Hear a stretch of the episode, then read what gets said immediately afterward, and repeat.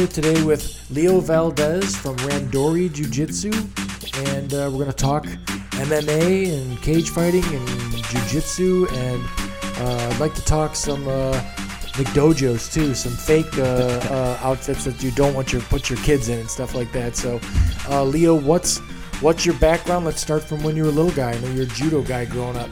Yeah, I uh, I started off in judo, and uh, actually in been a while now. So it's 1979, first time I stepped on the on the mat in the competition. Uh, is at the Tinley Park District with judo, and um, uh, John Sutter was my coach back there, uh, and he was a great coach. One of the first judo teachers really out here, anywhere in the suburbs and, and things like that. I grew up um, competing in judo. And my dad uh, trained in judo in Cuba, and he was a black belt also too. So that's kind of how I got into the whole thing. So I was, I didn't have much of a choice. Yeah, yeah, yeah. No, I, I tell you what, my boys, there wasn't much of a choice either. It was. Uh, you, you gotta get handed down the skills. We you know, played so. wrestled when they were little, and then went to wrestling. And I didn't, you know, my boys were six when they started wrestling. I didn't ask them. Right. Here we go. We Keep hand going. down the trade. You know. Yeah, right, right. So and uh, yeah, and it's continued with mine, but you know, so I, you know, I was doing judo and I was uh, in the Pirate District, and there was a lot of competitions back then. Uh, judo was very popular. It, it kind of took off in the '80s, and um, there was a lot of competitions and places to go. But uh, soon I, we got to see that I needed a little bit uh, more uh, higher. Um, I don't know, just kind of moving to a higher level competition. Sure. First time out to the nationals is in the junior nationals. I got stomped. My dad is like, you, you need a little bit more input. We we were able to find the U.S. Judo Olympic coaches happened to be in Buffalo Grove, Steve and Irwin Cohen, which is uh, just uh, not exactly a stone's throw from Tinley Park. It was about an hour, 20 minute drive, but um, it was a private school back then. So you had to uh, you had to kind of like petition them and ask them, and then uh, if they liked, you already had to be decent in judo to get on there. So I happened to beat one of their guys in a competition, and finally they took me on board, and then it kind of transformed my you know my grappling career. Um, after that, I started rising to the top, you know, winning junior nationals, and uh, all the way until you know I was in high school, and um, I became a black belt in judo, and that's pretty much I did judo as my main sport. I played other sports, but always Sure, always sure, judo. Sure. Now, judo's. I mean, if anyone doesn't know, judo is big time throws. It's Yeah. using their momentum against them. It's it's a thinking man's sit- situation. Yeah, it- it's a it has a lot of similarities to Greco-Roman wrestling, where with upper body throws, but um, th- yeah, they're also like submissions like chokes and arm bars, and then you can pin the person. Uh, you have to hold them down for uh, 30 seconds, actually. Not both shoulder blades like in wrestling, but you have to have them flat on their back, and um, and so the main the name of the game though in judo is throw the person as hard as you can, as flat on their back as possible. So it, it gets very explosive, you know. Right. So do you get more points for like Ye- uh, in Greco? You Absolutely. Get, you know, bigger points for things with amplitude. Exactly, exactly. So so the the more if you throw them on their side and you know a little bit more, so the closer to the flatter on the back they get, the higher the score until you get a full point, uh, which you call the ippon, which ends the match.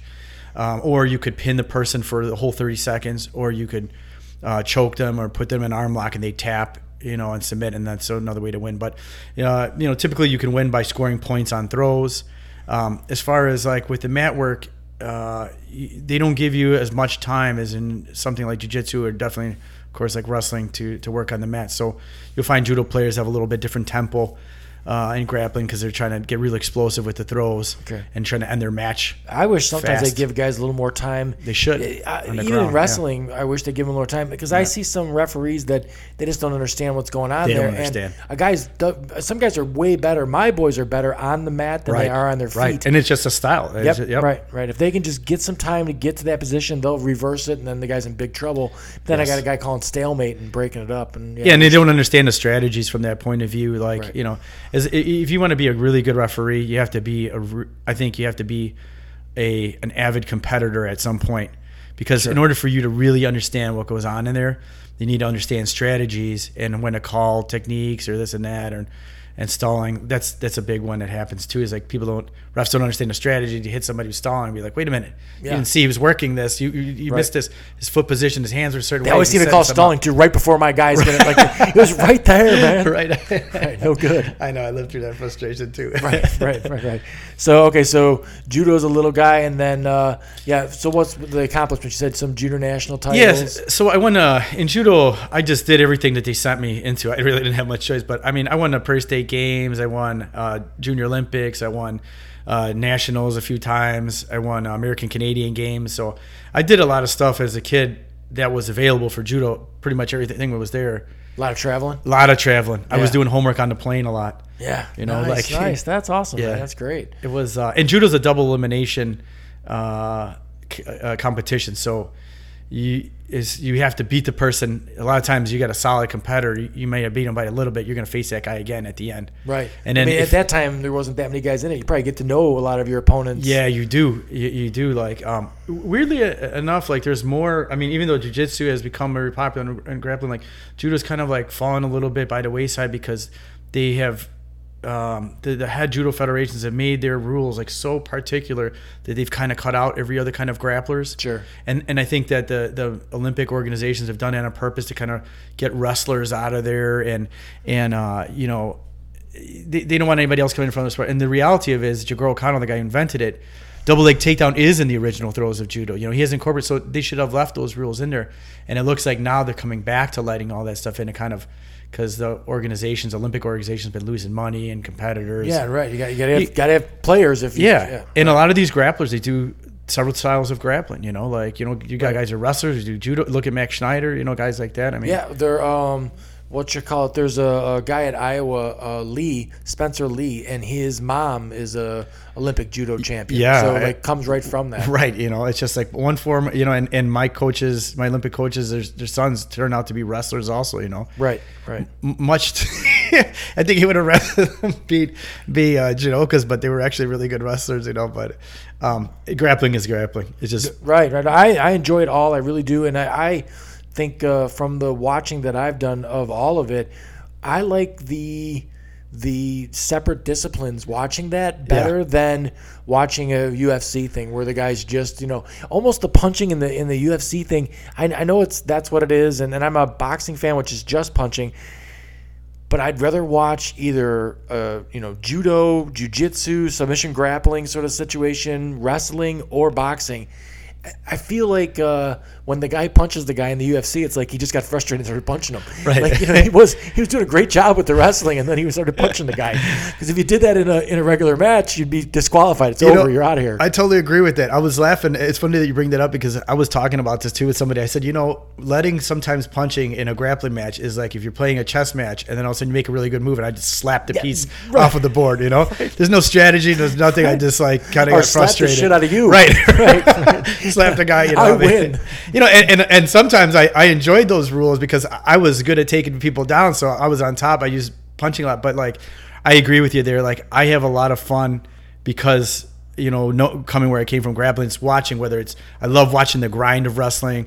I love watching like the attacks, like with the Russian leg locks. I love watching the intricacy of jujitsu the- uh, with the gi, and I love watching explosiveness of judo. Each one of them, I love how those um, that problem solving that's particular goes on in those things. I- Right. I think sometimes too, like, uh, and maybe this, the UFC thing. Like, I, I'm a fan, but I'm not a fan of the fans.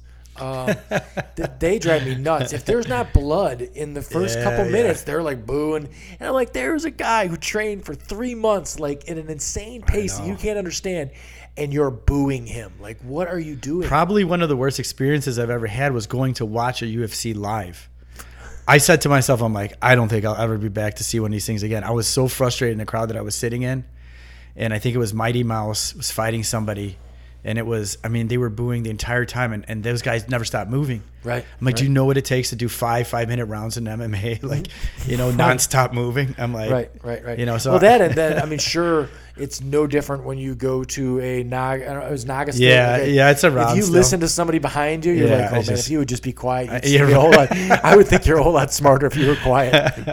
so that, that's a rough stuff. Oh for my sure. God, yeah. Uh, you, coaching wrestling, it's the exact same thing. You got people just screaming. Yeah, All I mean, just- we had a dad. My boys still laugh about it. There was a dad that was just hollering, "Johnny, do good moves." he didn't know what to say. Just hollering something. So you know. I, I love these ones too. Don't let him pin you. That's right. right. Stop the thing. Right. You might as well just ran up and hollered, "Win, son, win!" Right, take him down. right, right. No, no good. Yeah. Uh, so yeah, I, mean, I love being uh, around the the youth sport. Uh, there are Yeah. little guys that I've coached that don't win hardly anything, and I look at them at the end of the day, lost three matches. I'm like, hey. You did better than any kid who wasn't here today. That's right. So you know you gave it everything you got. Oh man, yeah, I, I love the kids. Uh, you know, th- it's incredible the amount of courage. Like it, I have by far more pound to pound, you know, more kid competitors than I have ever adult competitors. Kids, they'll go in there and they're nervous, they're crying, all stuff. They still get out there, fight a bunch of matches in a row. I can't get somebody adults out there to do No, to do no, a couple of right, things, you right, know. right. You too much to lose. Yeah, right. Like, oh, everybody's gonna think of me. Like nobody even knows who you are. Nobody cares. Just The kids are the kids. Are, you know, and it one of the toughest things I've ever had with kids is refereeing kids, uh, because you, you can. I, I've um, some some judo tournaments. I don't know if this with other grappling, but they'll have this style and jujitsu tournaments where it's like uh, everybody will fight everybody in the division if it's like a small group. So they might have like five competitors, six competitors, and then whoever walks out there with the most wins wins the, the Yeah, thing. just like a big round robin. Yeah, and, and it can be great, like, but it could be really bad if somebody comes in and they're outclassed by a lot. It could be like a really rough afternoon for a kid, you know. So Sure. he'll get in there and get smashed like five, four matches in a row, you know, or you see him get smashed by like the second worst kid, and then you're like, oh man, you haven't even fought the best people, and then, you know, crying stuff, and right. uh, you know, it's that can be kind of tough. There is a lot of crying. I mean, Yeah. there- there- I, tell you what, I'd never seen more crying than at little guy wrestling match Yeah. meets and stuff like that. But my, my boys played little league baseball for two years, and every single time they came off the field, I'm like, "All right, how'd you do?" And like, "Good." I'm like, "You know, I don't know who won. I don't know. No I, emotion either way. no way idea. another. Right, don't know if they lost. Don't know if they won. Wrestling, jujitsu, judo. You you know when you lost. You I mean Yeah, and I think it wakes something up inside of you that's you know uh, that's original in us as like as animals and as human beings, like something like inside of ourselves, you know, and and with you know with men too, like you know it's it's something like you know primal inside of us, and uh, you know when you get strategy involved in everything, it's it's difficult. It's difficult to deal with, but um, there is something that awakens in you when you grapple and when you do fight and combat sports that is very very hard to to I find th- something I that think parallels my that. favorite thing about all of that, and my favorite thing to put on my sons, was the first times they had to fight off the bottom. Now I know the jujitsu stuff. There's a little bit different, you know, action there, but wrestling, you don't ever want to be on the bottom, right? Right. You know, if you're especially if you are, I should say, not fighting off the bottom. Fighting from your back, Right. Like that is jujitsu. they- You're pretty much comfortable there, and you're learning what to do from there. But everything else, you got to get out of here yeah. right now. And I think it's just a good stra- I mean, like in MMA, I mean, even though you can do stuff from on the bottom, like you don't want to be there. It's like an hourglass. You're taking punches. So I mean, like, Right. I've always exercised the same strategy when I fought in MMA. Is like I don't want to be on my back. My attacks from my guard position, from my back, it chokes and all that stuff. Those are for like life saving. You know, for me to just get out of there. But I always measured a guy's toughness by can you be a guy who ended up, oh, you screwed up, you ended up on your back, and then keep it like the, the UFC with Ben Askren. Come back. Holy cow, got picked up, dropped on his head, punched Right. 18 times in the head really hard by a large man, and then still gonna, you know, keep Yeah, fighting. You know, and that's one of those things. When I saw it, I was kind of laughing after the match. I was just like, probably Ben Askren's one of the only people that could have pulled that off to, to come out of that, and kudos to him for. And as you can see, like you, you don't have to be like some giant guy like Brock Lesnar and all this stuff to, No, to right. have that kind of toughness. You know, it just you can look like an everyday guy and have Nobody's thinking Ben. Askren's taking steroids. No, Right, right. just a regular dude. you know? Yeah, yeah, we've talked about that before. He yeah, he looks like he's just a kid with zero body awareness at all. He's just you know hanging out. Uh, but uh, but yeah, spectacular wrestler, tough tough guy, uh, monster chin on him. Yeah, but for uh, sure. so you went from from all the judo stuff, and then what did you transition from there? What, what went Well, on? well, judo is uh, you know it's it has, although it's it got a lot of similarities with wrestling and stuff, but uh, you wear a uniform, which they call it a gi, and that can be used against you. They, they can grab you by that to throw you.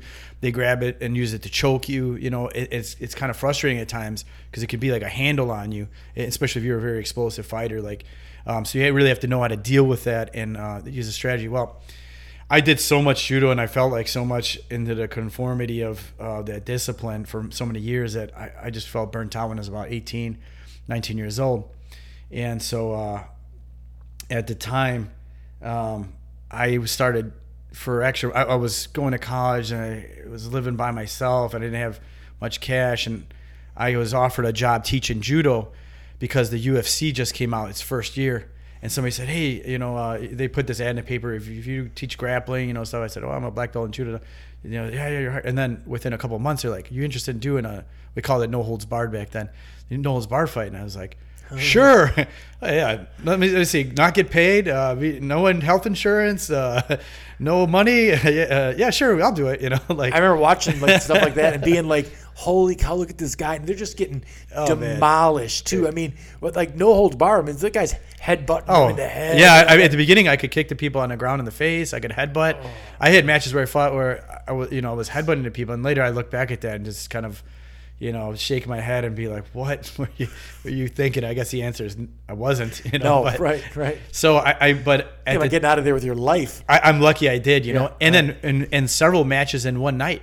I'd be fighting two, three fights in a single night, and um, and getting paid nothing. You get, right, you get like some, right. st- you know, and you, when you look back at it and look at the promoters taking advantage all that stuff, and you get me on the Dana White kick in, in, a, in a while about that. Right. But uh, you know, so but what I did like about it is I didn't have to wear the gi anymore, and then I could also punch during it, which I was like, awesome. I've been grappling for so many years. I knew how to box a little bit, but I'm like, I got to strike, and I love the rush of it.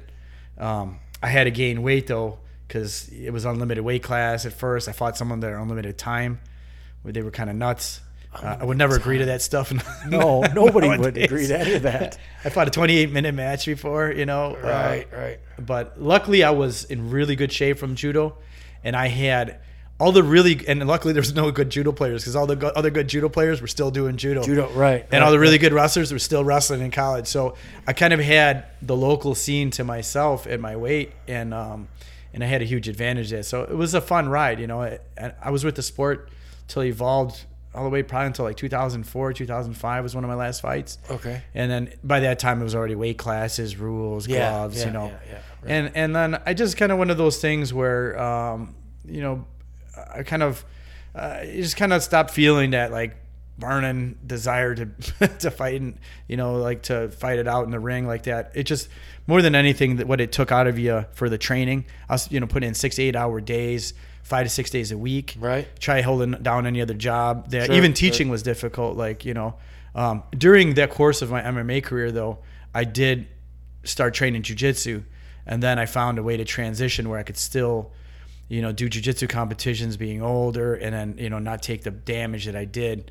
You know, like from striking and now as far the the transition from judo to because the gi and everything else, it's pretty that's it's pretty, pretty similar. Yeah. yeah. it was it was natural to me. Um, I guess judo jujitsu just has a different tempo because there's a um, since there's not that rush to try to slam the guy. It continues after the throw, so um, it kind of the the match may slow down at certain points in strategy. And did you use any of that, like as far as your judo goes, where you could like yes. slam a guy, disorientate him, and yeah. then get in position? yeah. yeah, I still do that. Yeah, right. you right. know, it's still I still go back to Plan A from 1983. You know, right, like right, yeah. it still works. You know, and um, you know, I just kind of changed it up and.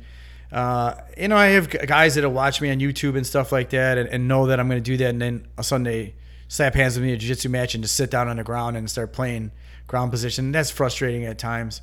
Um, so it's kind of forced me to to widen my game, you know, and things like that. But I definitely still use my judo. Right, and then know? I mean, so I like the podcast to talk to guys. It, sometimes it doesn't like this is in my wheelhouse, but I don't care if you're passionate about what you do and then you're yes. doing that for a living.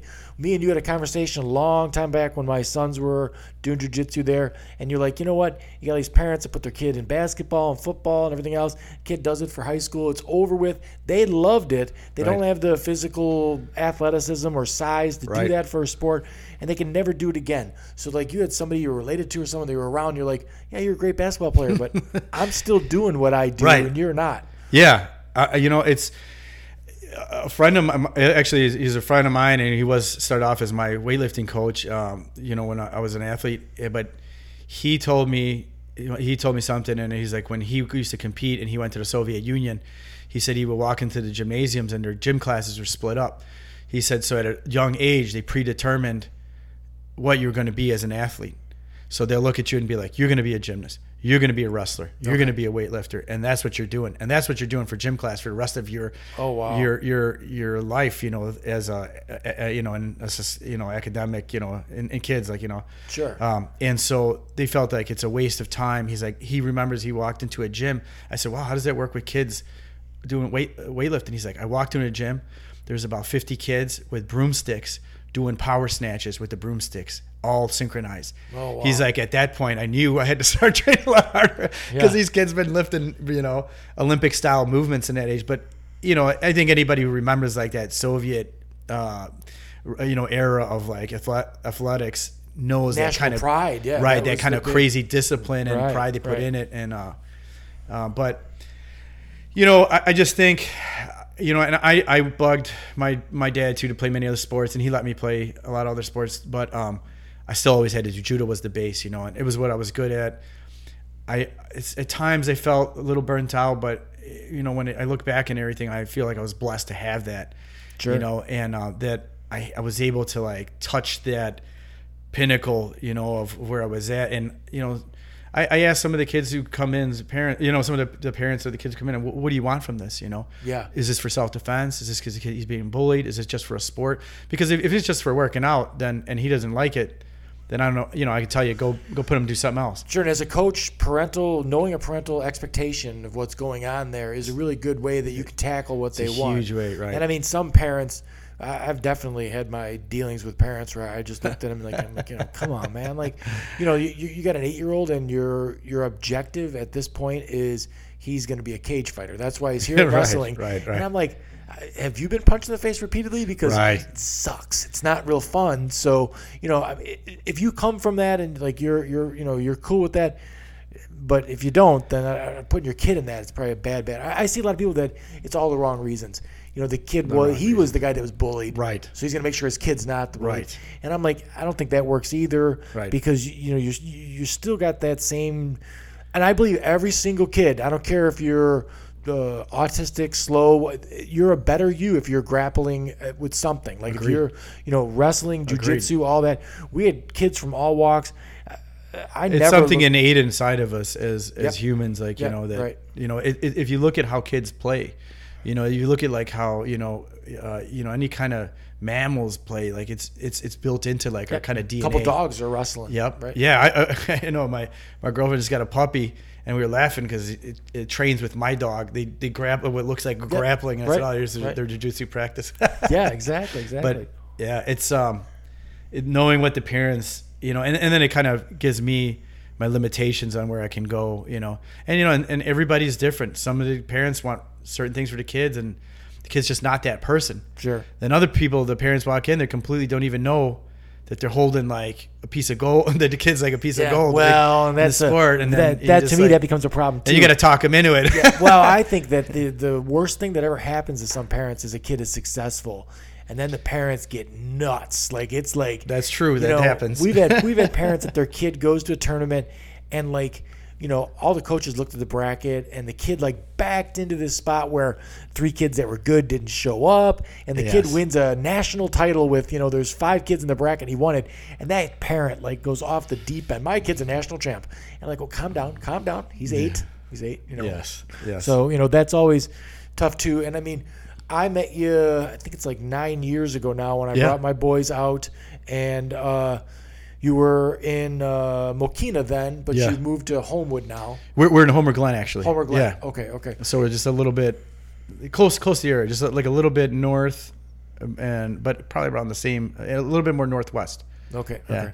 same And uh, what kind of uh, like if someone wanted to, obviously all ages, right? You can be All ages, age- yeah. yeah. we started as young as like three years old, just like a real basic introduction to grappling and They call jiu-jitsu. little ninjas. Little ninjas, yeah, we call it little ninjas, and, and you know, and we try to like get their brain starting to learn how to work their body and coordinate their body. You know, It's a lot of fun romper housey kind yeah, of stuff. Right. it, is, and you can only hold their attention for about thirty minutes, and sometimes it's a struggle. But you know, little by little, um, comes out. The kids that have graduated through their program after a couple of years have really become good junior students. You know, and I mean, like anything else. I mean, you you know, if you went to preschool, kindergarten's going to be easier for you, and and for Yeah. you know, so on and so on. But um, we got the little ninjas, then we had the junior jiu-jitsu program, and then we have our uh, our adult program that starts at like a teenage age. Usually, the teen, by the teens they go into the adults, and then we have everything in adults from just people having fun to professional fighters in the place. Um, so uh, it, we really have like a, a very deep pool to swim in um, if if somebody wanted to go that far, but most of the people in there they have fun, work out. Um, they love the competition of it. They love the uh, the exercise, the the self defense capability, and and just like the, the you know kind of being part and fun of something, you know. And Sure. And, And it the is thrill it of is it. fun. It's not fun. I think some people look at it like, oh man, I gotta go there and get beat up. As long as you don't have any huge health precautions and Right. stuff like that, it's just gonna be a good time. It's a soft mat. Absolutely. Nobody's gonna No. beat you up to send you out of here. The idea is to keep you here to Exactly. Yeah. And, and and I'm running a business, you know, so Yeah, well, so I'm like, I'm not. It's not a gladiator camp, you know, like where people are forced to, you know, fight to the death or anything like that. It's so I we try to keep it light, and I try to keep it, um, you know, you know, we have the guys in there who are in there for stiff competition, and we, you know, they they'll group together, and we got the guys who are work nine to fives, and they're in there for fun, and they Right. group together, you know, so everybody's gonna go the, you know, fit and get get to fit in a certain way, you know, and you know, the same thing with the kids. We got the kids who want to compete and are really high level competitors, and we got the kids who are there to have fun. And we try to like kind of keep it, um, you know, everybody kind of within their circles, and maybe give everybody a little taste of the other side, you know, so they can, Right, right, you know, right, might be able to transition. But um, you know, there's there's something there for everybody. Right sure. now, do you still do? Uh, I think way back when you did like a free little trial period, so someone can give it a try. Yeah, we still have the free trial going on. We have like a two day trial. Um, you know, I, I do offer though uh, to anybody who's having any serious issues being bullied, I offer a free month.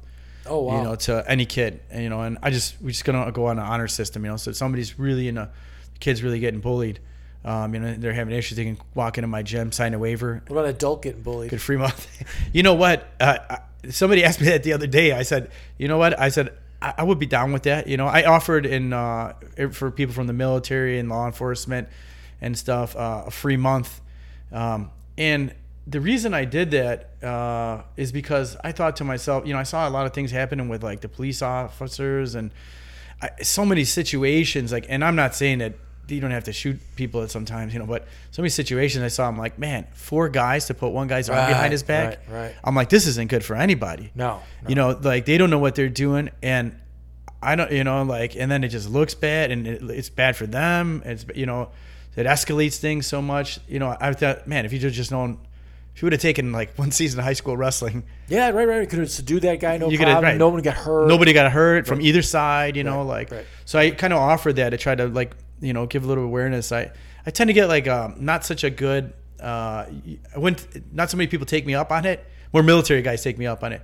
You'd think more police officers would. Yeah, right. But um, you know, I, I- I don't know. Like I think maybe they have a different idea in their mind what it is. But I, I'd like a chance to to show a little bit more what the benefits are. And I don't know if it's a Chicago thing or what, because in other states there's a lot of police officers training. yeah, that that is amazing. You would think that that would be because I mean, just- I I find all that stuff appealing. The wrestling, the jujitsu, because you're essentially can like beat up on a guy without actually beating up beating him guy. up. Right, and I mean, you can, he knows and you know who the man is when you're Right. done. But he's not wounded. He can get right back up again. We can start fresh. All this stuff. And a cop, you would hope that that, that would be the objective is to get through this without like breaking something on a guy. I saw this. I saw this video on Facebook. You know, there's always other stuff on there. It was McDonald's. It said cops versus a guy on PCP. The guy was about five three. Okay, probably weighed 130 some pounds. Three cops that were over 200 pounds, like six feet tall. the video lasted about like 20 some minutes and ended up getting cut off at the end. They finally waited for two more cops before they were able to get his hands behind his back. Holy cow. It- it- the, the level of like sloppiness that they, you know, and it's kind of scary because they're sending guys out there to to deal with an armed, you know, uh, you know, like assailant or whatever, and they have no skills. you know? Right, right, right. And I mean, the, the so like you know my boys wrestle, and I they look at most other sports in high school and they just giggle. You know? It's like hey, he plays water polo, uh, which I'm sure it's hard. I'm not taking anything away from anybody or anything like that. My sure- girlfriend will argue because she played water polo, man, and and she challenged me. Right, but I, yeah, yeah. Their thing is, is when they walk, when you, when you get out of the pool, I said, but nobody is choking you or punching you, Yeah, you know, doing right. stuff physically to you the entire time. right, right. I said, when there's a ball involved, then you know, there's it takes something away from the fighting. You know, yeah, times are different now too. Like my guys are, they have done much time to get in any trouble. But kids don't fight the Oh, same way that they used no. to. I mean, we were fighting all the time. We were kids, and now, you know, my guys at junior high school, they've never, besides each other, never had any Right. fights, nothing like that. Where the appeal to the grappling and stuff to me was like, you know, if uh, somebody insults my girlfriend in the parking lot at the school, and I'm a great basketball player. What am I going to go look for a ball and show my crossover? That's not going to happen. I'm going to, you know, two Yeah. double leg takedowns going to happen, Right, and, right, and right, you got trouble. But uh, in the bullying thing, to to me, I had mixed feelings on that. I had a couple bullies that were like the big fat kid. He was a couple years older than me, pick on me when I was little and stuff like that. And I felt like I didn't like it at the time, but when I got past it, felt like it was something that formed me into who I am. yeah, I thought about it a lot, and I still would rather that it's like it is today, where there's less of that going on. right. But sometimes, like uh, parents that get involved and stuff like that, like take them into you know Leo here and teach them how to handle their own Right. problems, rather than you go talk to the principal and you know Well, shame the kid and everything else. You know, it, it, that's that that problem will never go away. I mean, it's been here since humans are born. I think it's nature. It's around with animals. Right. You know, you know, you Right. can see like the big dog pushes around all. Sure. You know, and, and uh, it's everywhere. It'll that'll never end. And I think that you hit the nail on the head. There is like the parents have to give the kids the tools to be able to solve the problems themselves. And that's like something that's terribly that's happening all over in every single aspect nowadays. Everybody just they want to just step over like the normal lines of how stuff is supposed to evolve, and the kids don't actually learn, learn these skills. Right. So then they get to the regular world and they run into a boss like that who's kind of a bully. They don't know how to deal with it. Right. They don't know how to. outs- They don't even know how to outsmart somebody like that. Sure, you know. sure. It- you know, there's many ways to deal with bullies, and like I tell my guys, I'm like self defense starts with your brain. Start anywhere else. You know, like self defense is how to get out without getting hurt. You know, it's like, um, but being able to stand up for themselves is going to translate to something else in life or you know and and if the parent just oversteps it oversteps it i mean obviously there's situations where you know where of course the parents got to get involved but for the regular thing is like yeah you know it's just these kids got to learn the, the skills themselves they have to Sure, sure. And I, I like all of the, you know, you got the, the you know, jujitsu and the wrestling and stuff like that because you're there learning a discipline, you're learning a skill, and then there's all these awesome byproducts. You know, some of the Yes. awesome byproducts are you look good, right? You Yes. get ripped from doing that Yes. sport. I mean, if anybody has confidence right, and the gone out and physical played ability baseball or something like that, and you, you're like, yeah, I play sports. Go do three minutes of grappling and see if you can make it through without throwing up, because it's it, it, it Yeah. will test you. And the weird thing about it too is you get that adrenaline spike where you don't you forget about the fact that you can't keep up for this long, Right. And all of a sudden that hits you. We're like, oh, I can't keep up. This and there's long. no team to save you no right, right, right. It's a you can't pass the ball on anybody. No, you, you right, know, it's right. it's just you out there. But and and like you said, like there's there's so many great byproducts from it. Um, you know, you get in great shape, you get confidence, health. You know, Health, like right, right. I, I mean, uh, these kids. You know, if your kids out, you know, practicing, you know, uh, competing, doing stuff. They're not going to be out drinking like till like late hours. Of, you know, they're not going to be out smoking pot or whatever. You know, like they're going to be less time work ethic you're getting out right they're, they're, they're going to be less you know apt to, to fall into other stuff you know and then like things that become recreational stuff as adult and make adult choices but you have to have adult minds to handle that but when they're kids they kind of fall into these things because it's just kind of they got nothing to do so they fall into a group with a bunch of kids they Oh. got nothing else to do and they try to Absolutely. start mimicking adult recreational things and they're not ready for it mentally yet and how to you know and they fall into these problems it's uh you know so i think in any kind of sports that they're playing any kind of discipline something that these kids are doing is good away from the from the damn you know video games, video ga- right, right, all yeah. stuff. If you're any parent that's tired of watching your kid look at his phone, Yeah. like get him involved in something like this. And it is, I, when, when- I don't know how your classes are structured now, but like I brought my boys out. They had been wrestling for four years or something like that when I first brought them. And we wanted to. I always felt competition was the place to be. Like Yeah. you can practice something, but that's fine. But we got to get to somewhere where we can actually test it and stuff. So we only had like I think 22 days before the first competition. Yeah. we were there every day. I think. We Right, like, right, right, right. Five days a week. Like we're gonna learn this real as fast as Sure. we can. I mean, they both did real well in their first little did awesome. competition Yeah. and everything because you know the things they learned. And it was like straight up, they were uh, doing submission grappling in a gi and no gi. Yeah. So it was all different rules. They Right. really had to get used to the fact that they the, the match wasn't over when they were on their back. Right. Because I mean, Yeah. again, Right. the other huge one for a wrestler that I and I don't know if other people get this or not is when when I when I coach little guys wrestling, they're always real real like uh, cautious about if, if another kid even touches their throat, they're like ah, Yeah, ah, yeah. ah, and everything else. My guys were some of those guys that didn't like anyone on their neck. I took them to like three months of Randori, and they're like out of my neck. All I gotta do is get Right. them off my neck. So They Yeah. didn't care about that anymore. It was gone. Funny that you mentioned that, you know, because like that that is something that happens a lot with the kids. They, they feel just somebody put their arm around their neck and they freak out, and then it can be it can scare a parent who doesn't understand that. They're like, "Oh, he was choking and choking." I'm like, "No, he had his arm around his neck, but his other arm was underneath the person's armpit. Mm. You can't ever strangle anybody like that. Yeah, it's pressure on the neck on the side, but just no different than any pressure on any other part of your body. put the kid in that position and then also teach him how to get himself out of that. escape, And yeah. i- if you're a wrestler, then now that you're in there, there's no panic. You're just gonna like, all right, Right. this is what Leo said to do. I'm gonna go ahead and get out of Right. here. So like, there's the the um, the wrestling and then the grappling sport, even boxing. It's like uh, you know high level decision making under extreme conditions. So like you've got to decide now what to do That- because you get that's worth like that, that's worth like a million dollars when it comes to the, those moments you know in those matches. Like one of the the most successful jiu-jitsu players of all time somebody was asking him in an interview they're like what is what was your key to success? He's like i just practiced escaping from every horrible position that was possible as much as i possibly could and then it made me not fear being put in that and that opened up my offense Right. he's like then i was able to let loose with whatever i wanted to because i felt like well if i would just get put in a bad spot i know i could get out Right. but I think like a lot of guys, and, and, you know, a lot of competitors, and I know myself. Uh, you know, I remember like I used to be feared to trap, get trapped on my back because I was t- typically a top game player. But when I learned how to deal with being on my back more, you know, and, and doing chokes, you know, from there in that position, how to get back up, and uh, it, it took the it opened up my attacks. You know, I wasn't afraid to like if I got knocked down or something like that, or I messed up the attack and ended up on the bottom, I could get back up. Right, those metaphors go for everything in life too. Everything. You can get knocked down at, at a business meeting or something like that by somebody, and you got to keep. If you spaz out in that moment, you're, it's over. But if you can keep cool, learn how to get yourself out of this, make decisions under duress, it's a good good thing for any job. Yeah, and you know, I think that's one of the reasons why grappling, you know, why I always advocate grappling as like such a great self defense, but also something for kids to learn because um, uh, Gracie was like a you know a big icon of jiu-jitsu. He said it, and, and I'm gonna distort like kind of the the quote, but he's he said something basically like, you know, in in grappling, like we live in some of the worst possible situations you can imagine, where we are smashed, crushed down,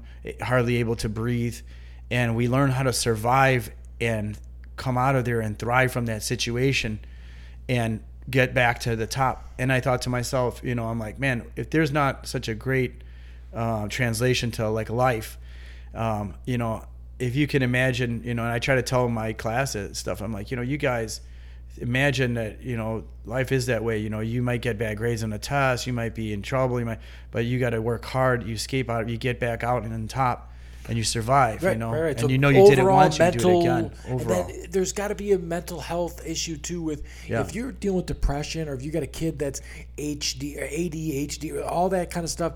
Like Peyton was that kid that was like super bouncy and it was moving Yeah. all over the place all the time.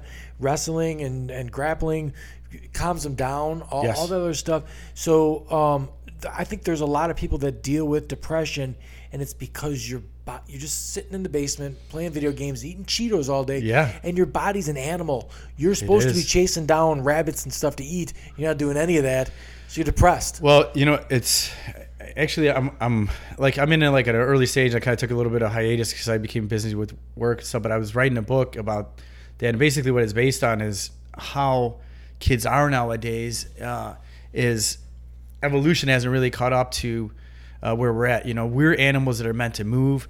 We're meant to uh, be active. Uh, you know, kind of like natural selection has has made it so that you're supposed to have more energy. You're supposed to, you know, uh, be more alert, more ready to go. All these things help you survive, help Yeah, you work that's how we got harder. here. That's how we got here, right? Well, now all those things kind of counteract you in, in like you know in society because now you know my kid who has I mean my kid has done uh, MMA, MMA sparring, jujitsu, jujitsu sparring, played a whole football game, went swimming all in the same day and still had energy, you know. right. And then I'm trying to explain why to my the, his teacher why he can't sit still. I'm like.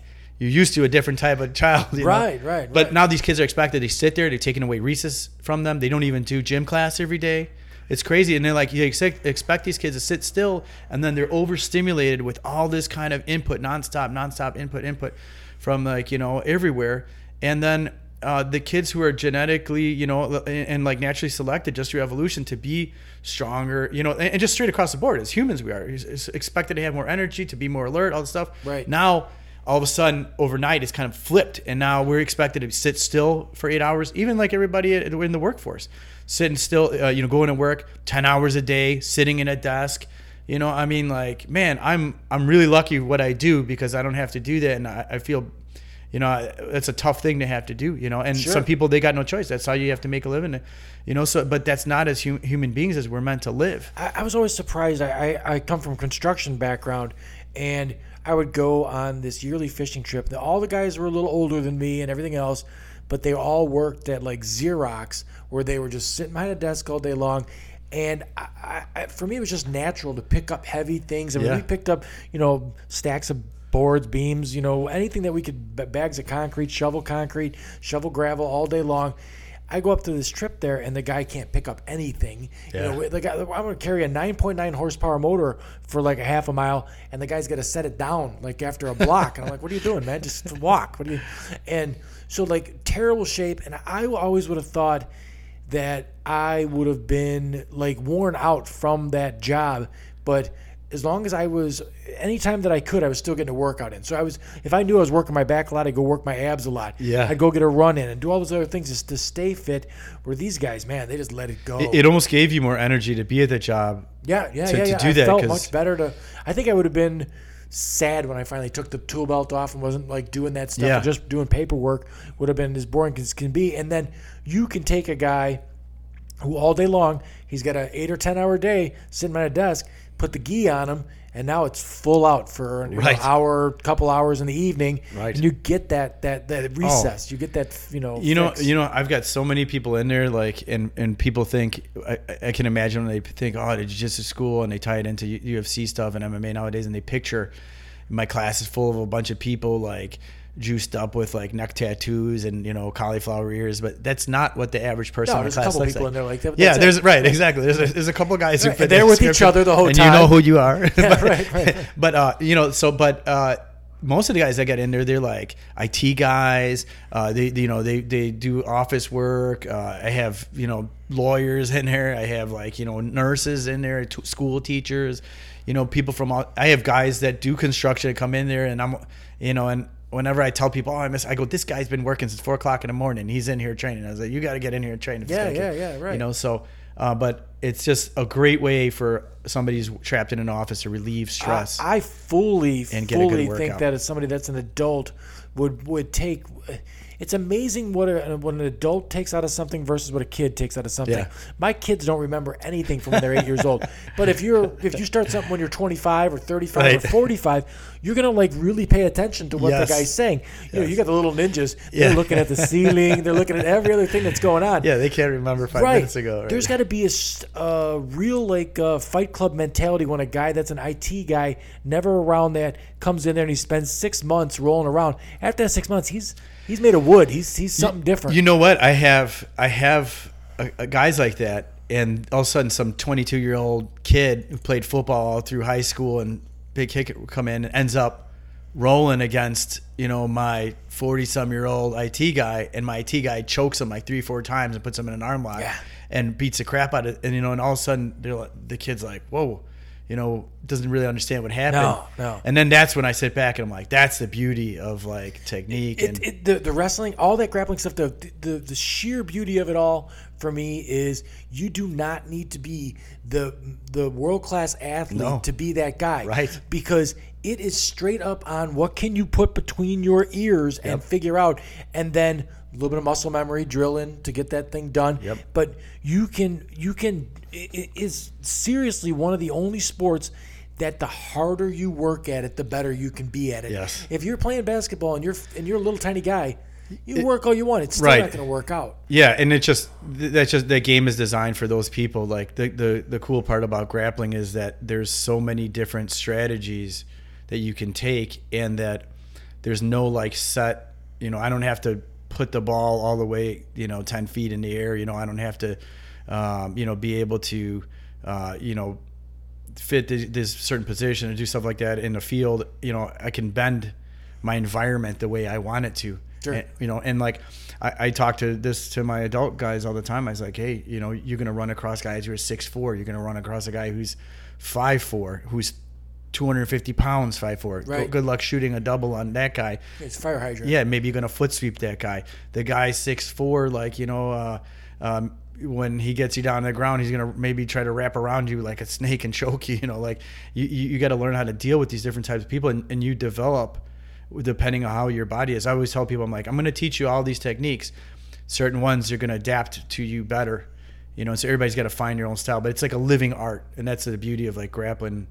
And, and I love too, like, and it was a point that you said earlier, like, you could totally beat somebody up without beating them up. Right, And, right. and I say that to keep, to the parents, you know, come in looking for somebody for self defense or bullying. I'm like, look, the kid's going to be able to stop this guy from beating him up, be able to throw this bully down, control him, and not put a mark on his face if he wanted to, and not really get in trouble, you know, Yeah, in not get in school. trouble, you know, right, right. nobody even know what happened. right, right. I would think that, and I mean, I don't know, but I would think that a lot of great friendships have to grow out of that place. Sure. Because because some of the best friends I had, I got in fights with them. Either I got beat up or they got beat up in the fight. And Yeah. then- but we, the thing you respected was the guy didn't quit. He kept going, all Right. that stuff. So you're like, yeah, you know, I kind of same sort of things going on there. We get along real good.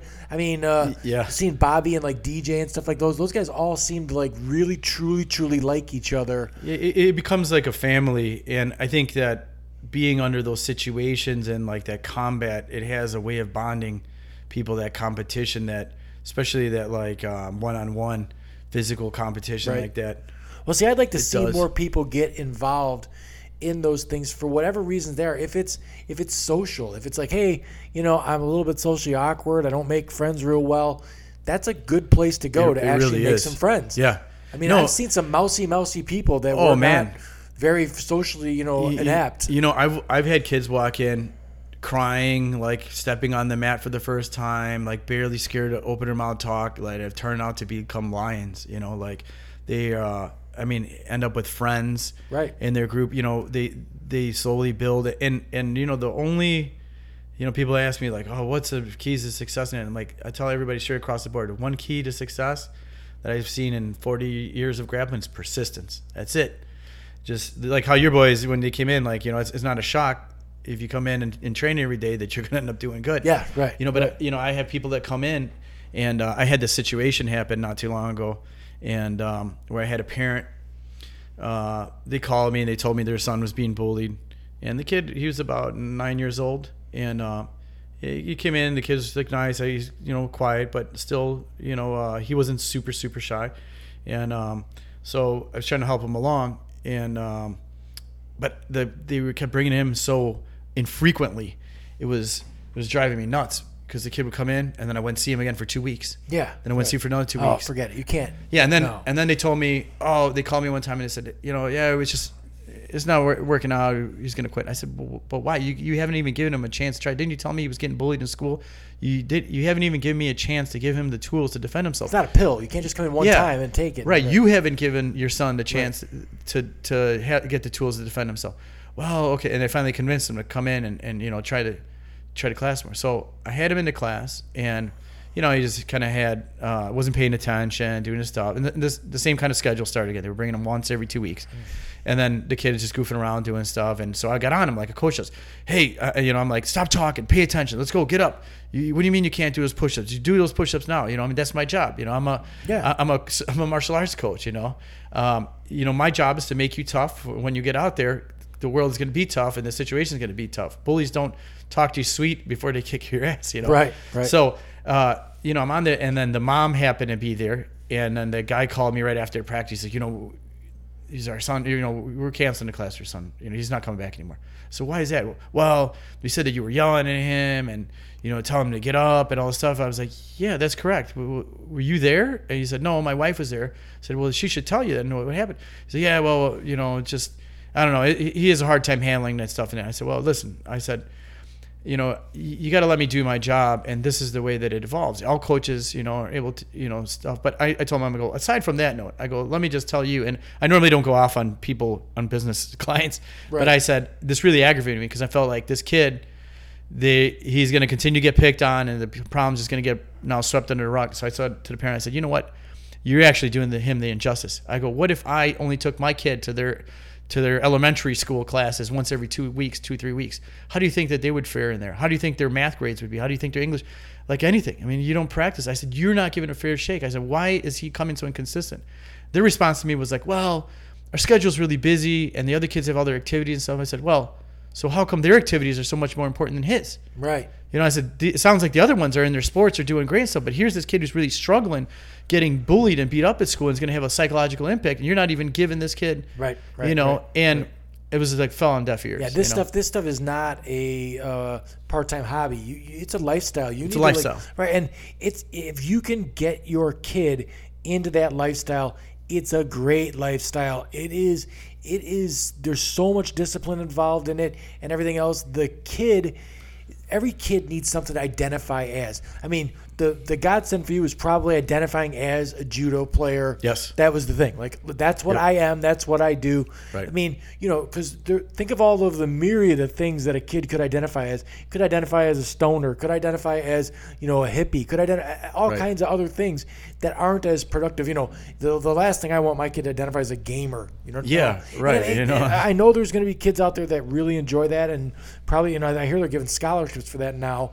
But Really? I, yeah, I know. But I would really rather see my kids identify as this, and it just keeps them out of trouble because there's always a kid looking to identify as something. And, you know, the other ones are I'm going to identify as the class clown if I can't Yeah. identify as something like that. So get them on the right path. But you, as a parent, uh, we have, we have parents that come in for wrestling. They bring a little Tommy in. Tommy's wrestling for two weeks, and then Tommy doesn't show up anymore. So we call, "Hey, where's Tommy been?" Yeah. And uh, they're like, "Well, just doesn't seem to be Tommy's thing." And I'm like, "Wait a minute, um, Tommy's six, right?" and they're like, "Yeah." And I'm like, "Tommy doesn't know Boy, what this his thing conversation is." sounds familiar Right? me. Tommy, Tommy doesn't know what his thing is. You, you're, you're a 35 year old adult. You need to make it his thing. Right. This is his thing. I mean, if you're going to sign a kid up for something, you're not getting the money back. So bring the kid in for the entire time. Yeah. Put him really into it and see where we can go with this. But as an adult, you got to make decisions for your kids when they're little. I don't care who I, they are. I, I mean, I agree with you 100%. I, I have this conversation all the time. I said, that's why I tell him, I'm like, what is this for? Because if what you want is him to learn how to defend himself, then you got to bring him, whether he likes it or not. Because they don't want to eat their vegetables. They don't want to go to sleep at night. They don't want to do their homework. You know, I mean, like kids will do whatever they want to do. I mean, Right, like, exactly. they don't know what, they, Right, you know, right. like, so that's why I ask him, I'm like, if you just want him to just exercise, have a good time, fine. Then I guess there's other things for, them. but if you want the kid to have these things that you talked about, this focus, this discipline, this you know work ethic, and the other thing is just like I mean, if your kid's wrestling competitively, that kid's going to college. Right, You know what I'm saying? I mean, like that kid is do is going to do good at school because you oh, know my kids get good grades because of they wrestling. they they, Absolutely. they don't like to lose. Yeah, no. they're very competitive, and that translates to other parts of life. If they get a bad grade, they're like inside their mind, they they feel like that that failure feeling that they don't that they dislike. You know, Sure. So they're gonna it's gonna reflect in all parts of life, and, and the, my there is a direct correlation I see in all my classes. Like my best students, my best grapplers are also top academic Yeah, students. yeah, I mean, and right. And people who, who don't understand that like have just haven't been around that, but it's just like the mindset it creates right. you know, and it builds a healthy body and a strong mind, like you're not gonna want to be out, you know, like uh, partying like you know every night till four o'clock in the morning if you got to be training the next entire day, you know. Sure. Now, Um, some of the stuff that I like to like one of my new favorite things is the uh, videos that are on um, YouTube of the all of the there's all kinds of places you could take your kid.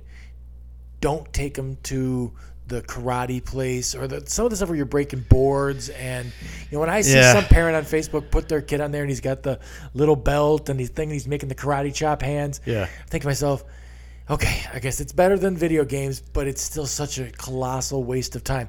That kid goes to get in a fight with that stuff, and that's not a thing. Like that. you, you know, Bill, like I, I, like I, I run into that so often, and I'm like, I don't know how these guys sleep at night. They run around, they they run circles around me, business wise. Yes, You know, yes. I mean, their schools will be making like quarter of a million dollars a year, like because they'll be selling belts at the promotions. Like it'll be like three hundred dollars, and the you know every so many months to get promoted. I mean, I have seven year olds with black belts. I, I that can't tie their belt. I had one, and I told him I was like, Right, not not not black belts. You gave black. Belts. No, belts not that I no, gave black. Right, no, right. They, they came from Taekwondo, Yes, karate right, stuff. right. And I'm not saying that all those schools are bad, but unfortunately, it's become a trend of these, uh, like they call them the McDojos. Like, Yep, the but McDojo. the- oh, you know, I love the videos, man. they're they're so like this, and the kids like breaking all this stuff. And everything. The, the- the minute there's a scrap, it's over. Like that, all that shit's out the window. Because if I don't grab him right here by his lapel, yeah. that he hasn't trained for the rest of that. So, You know, I, I have, and I have an MMA sparring class where kids who do have skills in Taekwondo and karate can still exercise them and then learn how to incorporate them in grappling, like in, in a safe MMA sparring. But you know, I have kids that come in and they're like, "Oh, you know, uh, you know, my my son's a a, a, a black belt and know, second degree, and uh, he's won all these trophies." I didn't realize a kata, which is like a dance form type, you know, movement and stuff. You know, and he's won these championships and all this stuff. I mean, these kids' trophies are bigger than mine. Yeah. you know, like Well, that's that's how they're making a quarter million Oh, my- dollars. my is God, you know. it's on success. It's- yeah. yeah, it's, fake success. fake it's success, right? and and fake confidence, you know. And Right. then the kid comes in, and I put him against. My daughter's getting bigger, but I used to put him against my daughter, and I'd be like, Angelina, you know, I mean, Angelina would throw these kids all over the place, pin them, you know, like put them in. Cho- I mean, complete whatever she Yeah, like wanted butter. to, Just play like with them. nothing, Right. Just straight grappling, just grinding. you know. And the parents would be blown away. If I was that parent, I would be like, "Where do I sign to sign up your school?" Nine out of ten times, they didn't come back. No, no, no, no. That, so that's the same thing that happens with the. So in wrestling, youth wrestling, they got the junior high and then the IKWF. The IKWF is private.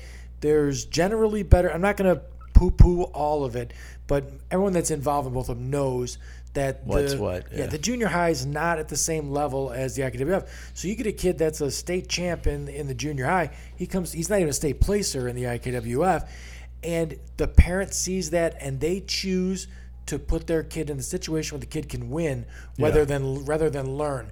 And that blows me away every time. I don't understand it at all. Yeah, you know, I, I guess that there's instances that to help certain kids boost their self confidence for a little bit, but like it can't be the crutch to go to all the time. There eventually you have to face the reality and the music of it. I don't know how crushed you'd be when you found out that all the confidence you had was fake.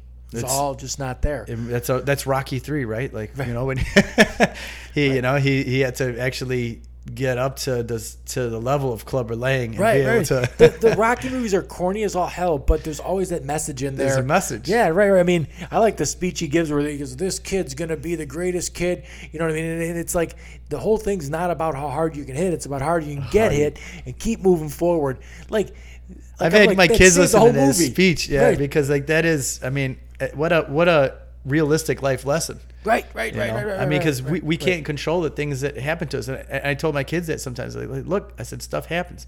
I said, what are you gonna do? Lay down, tap out, you know, not not fight. You know, one of the things I blow up in the kids' of the class is like if I see them pinned down on their back and not doing anything. Oh, yeah, yeah, no heart. Right, I go right, crazy. Like I'm, I I start screaming at them, and then some of the parents will become surprised. But I and I tell these kids, I'm like, do you understand that one day you could possibly be in a playground and this will happen to you, and I won't be here, your mom won't be here. Teachers, like I watch videos all the time. The kids get beat up in the hallways of their high school, not a teacher around. The kid will get knocked unconscious, be laying there. I saw one horrible one where this girl was having a seizure. She got knocked unconscious. Everybody ran away. Not a teacher there. Nobody. Right. And, and uh, she got beat up by this girl. I said, one day you could be in that situation. I said, and if you don't, I said, you could be seriously hurt or lose Sure, your life. sure, sure. I said, so for you to stop fighting, there is no, there is no quitting when you're defending yourself out there, you know. And like if you think about that in life, you know, just period for all your life things. I mean, we all get down and things that happen, but like you know, you got to reach the limit where you're like, okay. And so hopefully I can I can put these lessons in the kids' head and they'll hear me like Mickey in the back of their head Right, at right, some right, point later on. I'm on your shoulder, kid. right, Come on, right, kid. right, right, right. No, I, I, that's all terrific You know. stuff. But like, if I'm talking to a parent saying like, you know, where I would advise you to take your guys, it'd be to someone like Leo. You got to do. Thank you. got, yeah, you got to do some. You got to do some research because. Yeah, you know, do. You- th- research. There's, there's so many hokey and and. I'm sure if you're bringing a quarter million dollars in, you can make it look good. You can polish that Oh, turd man. up where it looks like the real deal.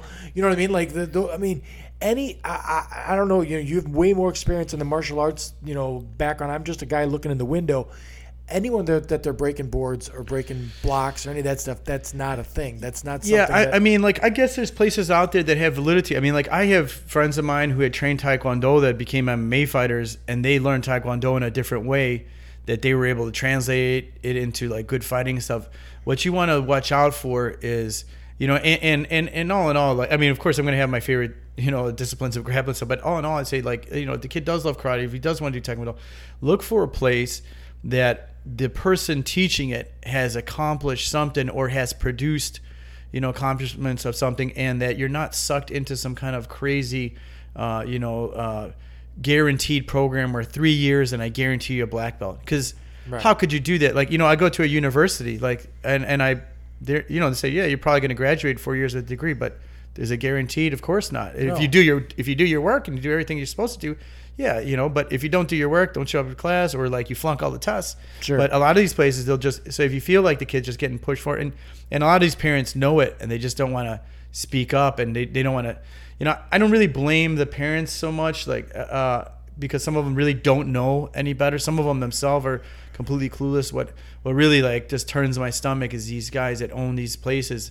and they know who they are like you know and are just taking money and they know the kid's not ready to defend himself. And it's like for me I can't sleep at night if I know like I hear this kid's getting bullied and I'm like and he's slacking off. I'm like I'm gonna be all over that kid making sure I give the kid attention and getting him up to speed because I know that his confrontation is gonna be different than somebody else's. But I don't know how these guys sleep at night like just I guess on a big pile of money like yeah. you know it's like my, now, now my the- absolute favorite one is the guys that teach the chi stuff. Yeah, well, where they can knock a guy down without touching him. those are my favorite videos to Those watch are the. Oh my god! What, They- what blows my mind is even more than that is the amount of people at this, the, It's the, a the cult. students they have. Yes, it's a cult. It's The- totally a cult. Their classes, they, they have like, there'll be like 40, 50 people there to pay for that. Who like, would oh. not want to learn that? I- I'm like, I'm like, oh my god! I'm like, this this is crazy. This guy has more people than I do, Right. you know. And it, it just and the suspense. I mean, like, I don't know what the suspense of this i- i- the of reality yeah, or right. the- Critical the- thinking skills, all of it's gone. All of it, right, know. right, right.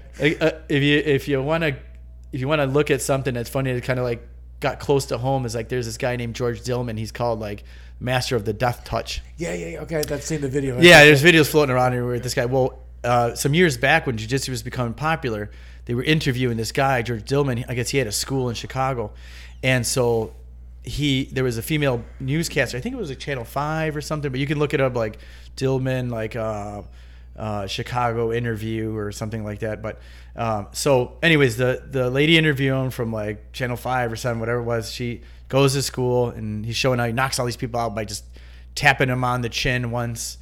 Uh, you know, and they pass out, and somehow everybody gets woken up with a giant slap to the back. That's, that's another one that kicked. I would, you know, I worked as an EMT for many years. I never used that technique, but Right.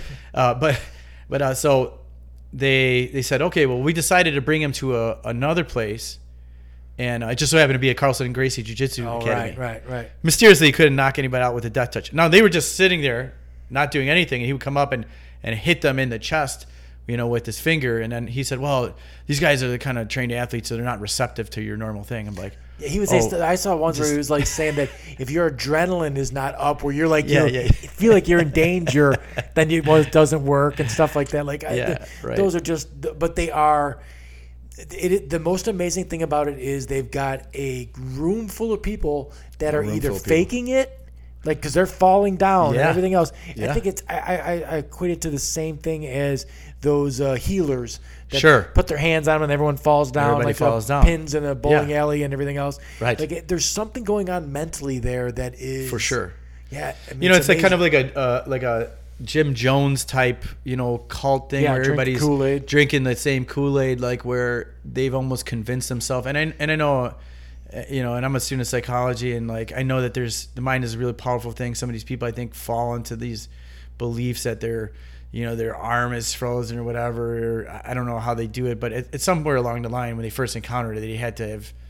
You know, I don't know if like they hypnotized them or something. yeah, I don't know if they want to believe it so bad that they just make it happen, or but I, I just it, it blows my mind. They're, they're so entertaining to watch. Though. No, I, they are. And I mean, I, mean- I, don't want to be the guy that's like poo pooing every, you know, other um, Yeah. thing. But like, if you take a, a young man and you put him in with what you're teaching, and you take a young man and you put him in with a taekwondo guy, there's a big difference between a, a points match. Yes. Where you're just scoring three points or whatever, five points, whatever those those are, you know, for for a strike or, or whatever, and then a fight. Right. Because every single point in one of those, it, the action is stopped Right. right after the point, and then you're back at it. So like the, the, the thing that you're doing simulates an actual scuffle more than Right. That and does. th- that's why grappling is so effective. I try to tell people that all the time. I, I said, you know, hey, you know, striking is great for the kids.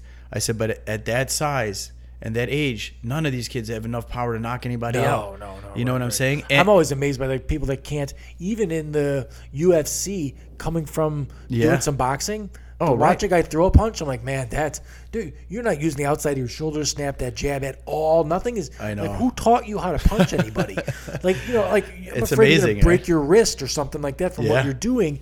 So, like, yeah, there's there's so much to be said for the right. Uh, my boxing coach everything in boxing's backwards, right? Like if you're a right-handed guy, you're gonna put your left foot in front. Eh, Like if you're a kid and you're right-handed, the, the whole world is this. I'm throwing this bad, but Exactly. now now the whole world's really this, and I'm waiting for this. Right. So it's like a whole another mentality, and then you know most fights, mo- most fights I've ever seen go to the ground. You're gonna go to the ground. Yep, go to, at some point. just, just So- nowadays like you know we have we actually have like the access to those videos you know just comb youtube for like street fights and like a lot of times i'll study those fights because when i'm teaching self-defense and things like that i, I watch and i'm like you know and eh, you know i've come across those real situations myself and I, I know how well you know it's worked for me you know certain things. And but you know I, I watch those and i and i always like to to see the different scenarios and they all kind of end up the same way. And it's not a shock that that's why like the FBI, the DA, the military, all the stuff, it's all going the way of grappling. You know, Grappling's they're- organic. I mean, It- you can really just you can almost figure some stuff out on your own. You I could. mean, I've seen people that do stuff, and I'm like, "This is that move," and You they're could. like, "Oh, I didn't. I'm just doing it." Right. right, right. So you don't know what the name is, but you're doing it. And the thing is, is that like if I was in a restaurant, I got buddies that have concealed carry and everything else. I'm in a restaurant, the restaurant's getting robbed, and you're sitting in the booth behind me, and then the booth in front of me is my guy with the concealed. I would much rather that you handled the situation than a guy flying bullets around. Right. You're fucking Batman when it comes to that shit. Like Yeah. watching a guy that's trained. No, I mean, you are watching a guy that's trained to to subdue somebody. Is it's a work of art. It is It's something totally boop, different. Boom, boom, yep, down. And then watching two people that don't know what they're doing is it's a it's a work of comedy. It's some It- funny yeah, stuff. Yeah, it's funny how, how, how many times you see these fights like where these these um, street fights like with uh, guys and they're they're boxing for like maybe like two three minutes and like not one punch has landed. Right, everything's all right. Just a bunch of mosquitoes swatted down Yes, in the air. right, you know, I'm like everything's coming from way North Pole, South Pole. Everything's just flying. I never see those videos with somebody who knows how to grapple take that long. I mean, I'll usually like somebody throws a punch, the guy picks the guy up, slams him, gets him on the ground, punches him a few times, puts a choke. I mean, like every time you see a video, the person knows how to wrestle. Like Sure, that stuff sure. ends fast. Oh, it's the same with boxing too. If I see a guy put both hands up and he's starting with the head movement, I'm like, oh, Yeah. The other guy's in deep, deep shit. That's it. The other guy's just standing there looking at him like, I'm gonna punch you. You're not gonna hit him. Everything he's got is moving. It's yeah, right. No, so being trained, it, there's a huge, huge. I love to watch the. Uh, the celebrity fights. yeah, It's like two of the biggest. They're tough guys in the movie, but they're two big sissies coming around and at each other. It's I like love that. so so bad. So yeah, no. So th- those are definitely uh, great No, great things. I, I like the point that you bring up with the carry concealed, you know, because I mean the world that we live in and stuff, you know, it, you know, it's definitely I can understand, you know, why people feel comfortable, you know, but you also the scary part too is then, like you said, there's a bunch of bullets flying around. It, it, it reminds me of this, uh, this uh, article I was reading where this woman got arrested. She had she had got her carry concealed, older lady, and um, the reason she got arrested was because somebody had robbed something out of somebody stole something out of Walmart. They came running out. The security guy was chasing the guy, and she took it upon herself to start shooting at the guy in the parking lot. Jeez. Okay, just you know. So and uh and I thought to myself, oh my god. I'm like, First off, why are you you're shooting? You're gonna take someone's life over some shit they stole that you Like, didn't even know yeah, what you really right, happened. It got nothing to do you with know? you. You're like you're just gonna shoot. Like you watch too many movies. What are you doing? Yeah. that's a human life. You're gonna take over that. I know. And, and secondly, you know, uh, if you're a cop or someone who's trained with a gun, there's the 21 foot rule. Yeah. So a guy with a knife and a guy with a gun that's a guy, guy, guy with a holstered gun Right. and a guy with a knife that's ready. Within, if he's within 21 feet, Oh, the yeah. guy with the knife wins. Well, I, I, I mean, I had that actually happen with a student of mine, and it was she was a female uh, deputy for uh, Will County, and she had this incident happen, and and uh, sh- she's she moved and she got married and kids and stuff, so like kind of regular life took over. But she was a student of mine, and um, what happened was they got called to this they, they got called to this house, and um, it was a family party. And I guess they there was officers there earlier, and then when her shift came on, they called them again. But it, they got called there, and they said, "Look, the the kids is a 17 year old kid. It turned out to be. They said he, he's he's in his room, he's acting real crazy, he's threatening people with a knife. Uh, I think he's on drugs. Okay, they show up to the house, you know, and this girl is not a small girl. I mean, she was tall, like strong, you know, like she's a, a, at least six feet tall, you know, so she could physically handle herself too. But she walked in, her and her partner, long dark hallway they end up in. The kid's bedroom is at the end of the hall. The the part her partner is in front of her. The kid decides, I don't know, something snapped at him or whatever. Like you know, and I say kid, but he's a grown man. You know, he's Yeah. 17 years old, grown man size. Runs down the hall, right past her partner, and and the kid has a butcher knife. Cuts her straight across the face, like from the top. Uh, I'm trying to think what side it went from, but all the way from the top one side of her head to the bottom of the other side of her face. She shot him and killed him Wow.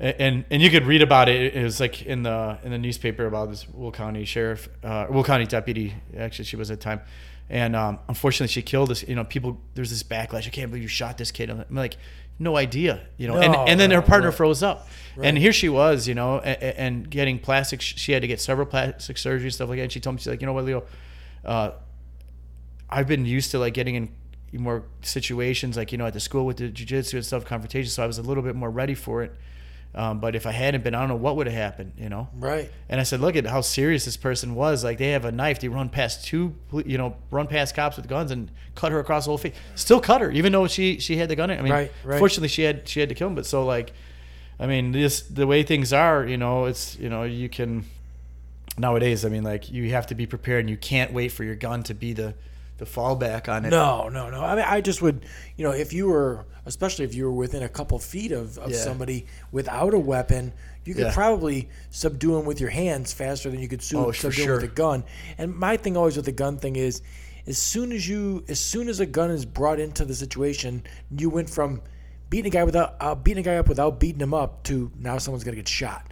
Like it's a life changer. Yeah, you just upped it to mortality. on, on both sides you know? right, right, right. Yeah, yeah. I'm some sure both people are going to get their life cha- changed right there Right. you know She's probably not happy that she she she wasn't no. she wasn't happy Right. at all you know i mean she said i did what i had to do but i mean like she caught backlash from people you know i mean like you still shot somebody's son you know somebody's family member You don't know if maybe he would have straightened his life out, and you're five, you know. seven years now, he could have been a normal citizen. Yeah, and, and the truth of it is that it goes back to like, you know, let's check out that kid's upbringing and what happened to him and his family life. Because I know if I would have been acting like that, my dad would have slapped the shit out of me. And that would Yeah, have been right, right, right. Well, you know what I mean? and nowadays, yeah, there is no, Uh, I you know, mean, no but- one's slapping shit out of anyone No, anymore. right. Kids don't get that. Where, you know, and I, I don't know if that's necessarily, you know, my dad was was all about being physical and Yeah. intimidating the shit out of you. You know, make you, you know, I, had- I had a buddy of mine who.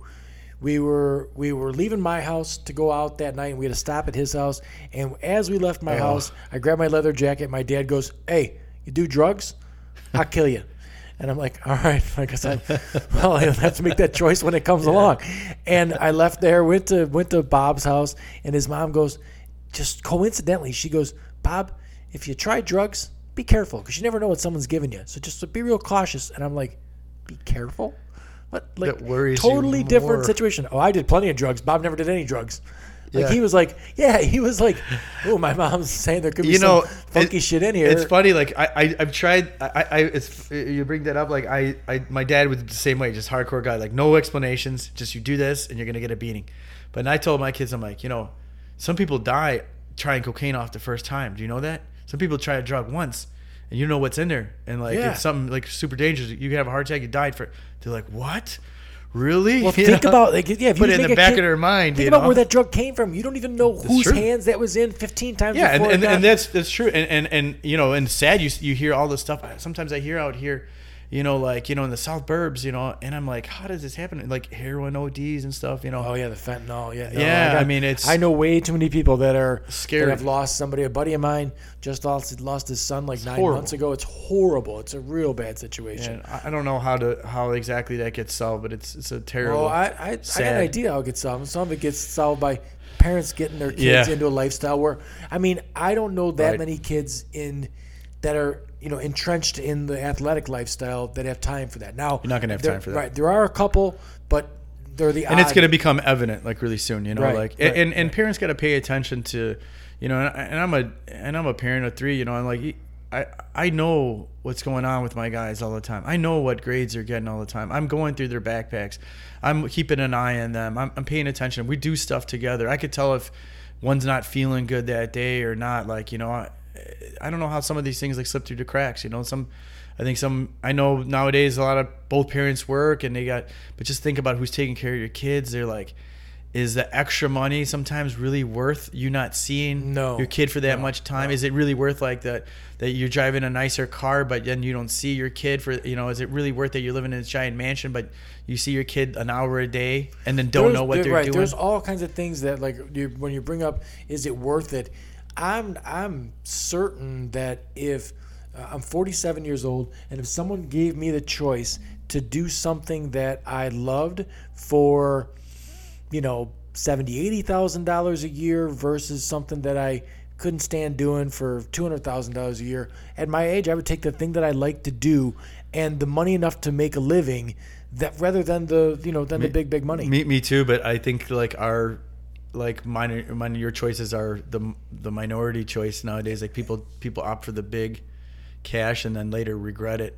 Oh, there's people that are know, straight just- up like, "What do you do for a living?" And they tell you that they're, you know, in finance or something like that, and you don't know, even know what that is. And the idea is they're telling you they make a lot of money, and that, and like, yeah, but what is it that you actually you do? actually? And they're like studying. Ah, I study these fluctuations in the. Wow, that's a boring thing to do. At the end of the day, at the end of your life, what is what has added up? What do you have to show for it? The you money. know, The money. you know, That's it. it's- Right, right. And And, if me, it was not it. yeah, and, and then if you didn't get a chance to spend that time with your family, I mean, like, so is the money really worth? it? I mean, how much, how much was all that time worth versus all that time with your family? You know, like how much is an hour with your kids worth? You know, Right, You know, and then later on, the kids are grown up. They got their own lives and their own kids to worry about, and you know, time has passed you by, and, and you know, it blows it blows me away too. Like sometimes I see like kids get dropped off to practice, never see the parents Yeah. at all. Right. Never. I'm just like, do they even wonder? I, I don't have a divider. Some things that I don't like also in certain schools, like I don't like these dividers, like where you can't hear what's going on in the class or can't see. Some martial arts places have that. I always think like, look out for that stuff. Why don't they want you to see what's going on?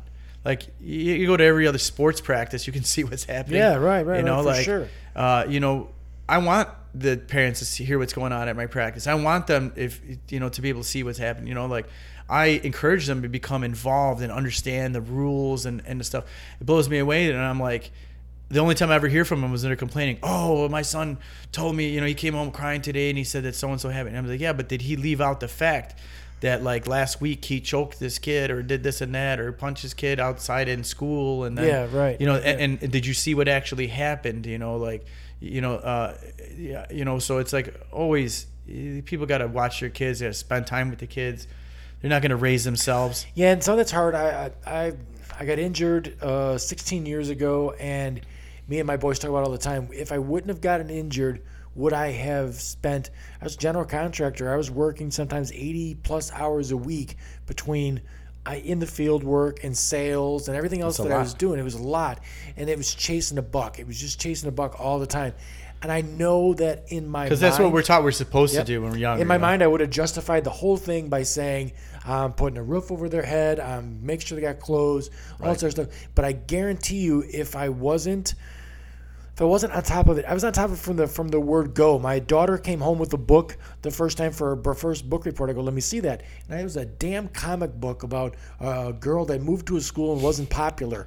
I'm like, whoa, that's about as shitty a book as I could ever think of getting. So we I jump in the car right to the bookstore and found a book about a girl who moved to Hawaii and she was raised on horses and there was no horses, so she needed to like get another hobby and like she like figured out to like adjust to the situation. It was a similar thing. Your, and your daughter was, uh, I remember, an accomplished gymnast, gymnast. too. yeah, yeah, yeah. No, she was she was really into it. Uh, you know, all that was was terrific. She, uh, you know, took it through high school and everything else. So That's was, awesome. it- and I Those said, skills, you never lose them. I mean, that, that kind of the discipline and stuff, it, 20 years down the line, it's still in your brain.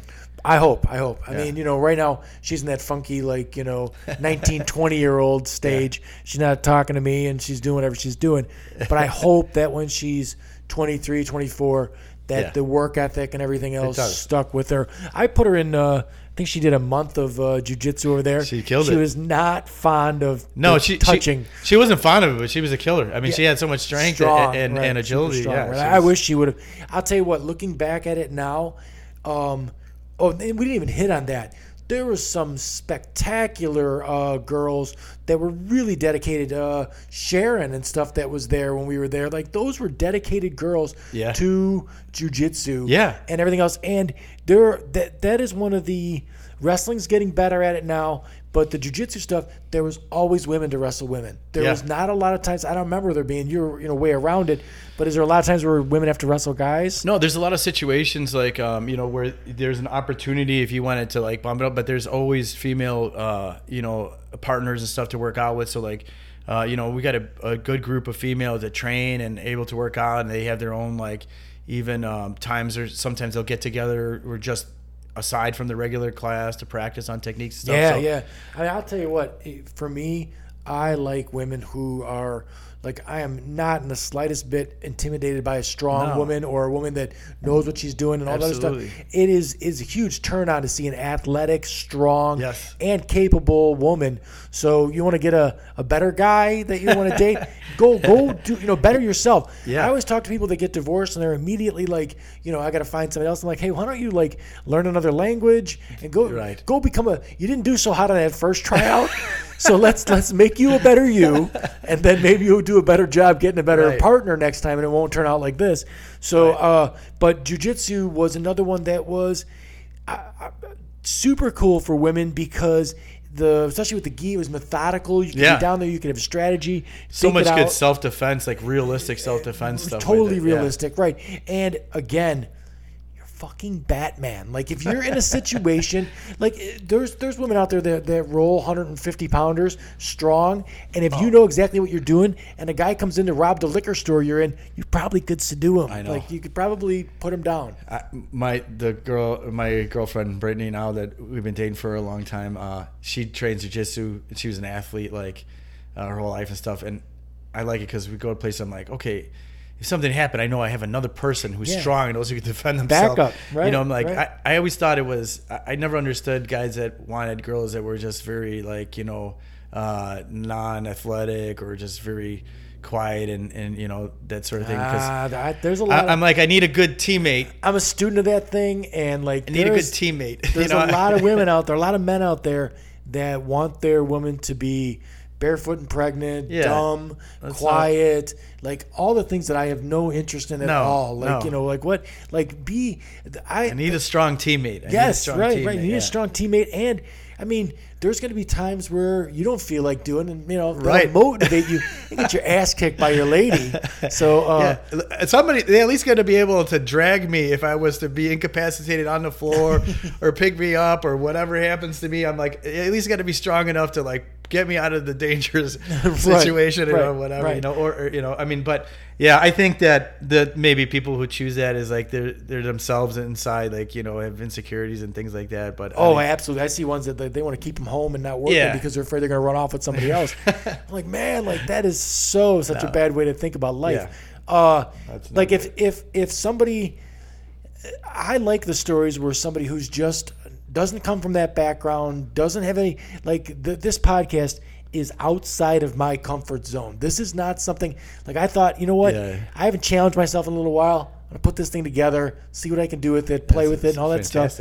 So and it, it's been fun. It's been really. I mean, this has been a immensely uh, entertaining conversation. I've, I've learned a lot. Absolutely. And I equate that to the point I made earlier. If I was sitting down with a guy that was your age and has spent his whole life in finance just making money, the conversation would last about 15 minutes. Yeah. So, how much money did you make? How fast did you make that money? That's it. It's over. We had we. I mean, I'm, I'm sure me and you could sit down for hours and, and go over way Yeah. more. But if you were to take somebody that was not from that background, say they, you know, maybe they played a little volleyball in school or, or tennis or whatever like that, but they wanted to come in a, couple months and they'd have some basic Oh, yeah. idea of what they were doing.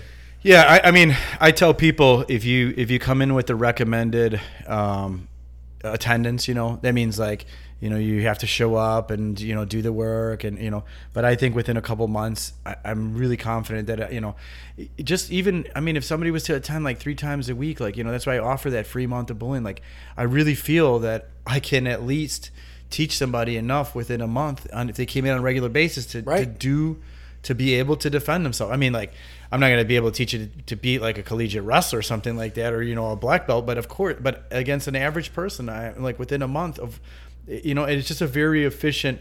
You know, grappling is very efficient. You know, and like, and it's like taking somebody into to the water that doesn't know how to swim, and you do.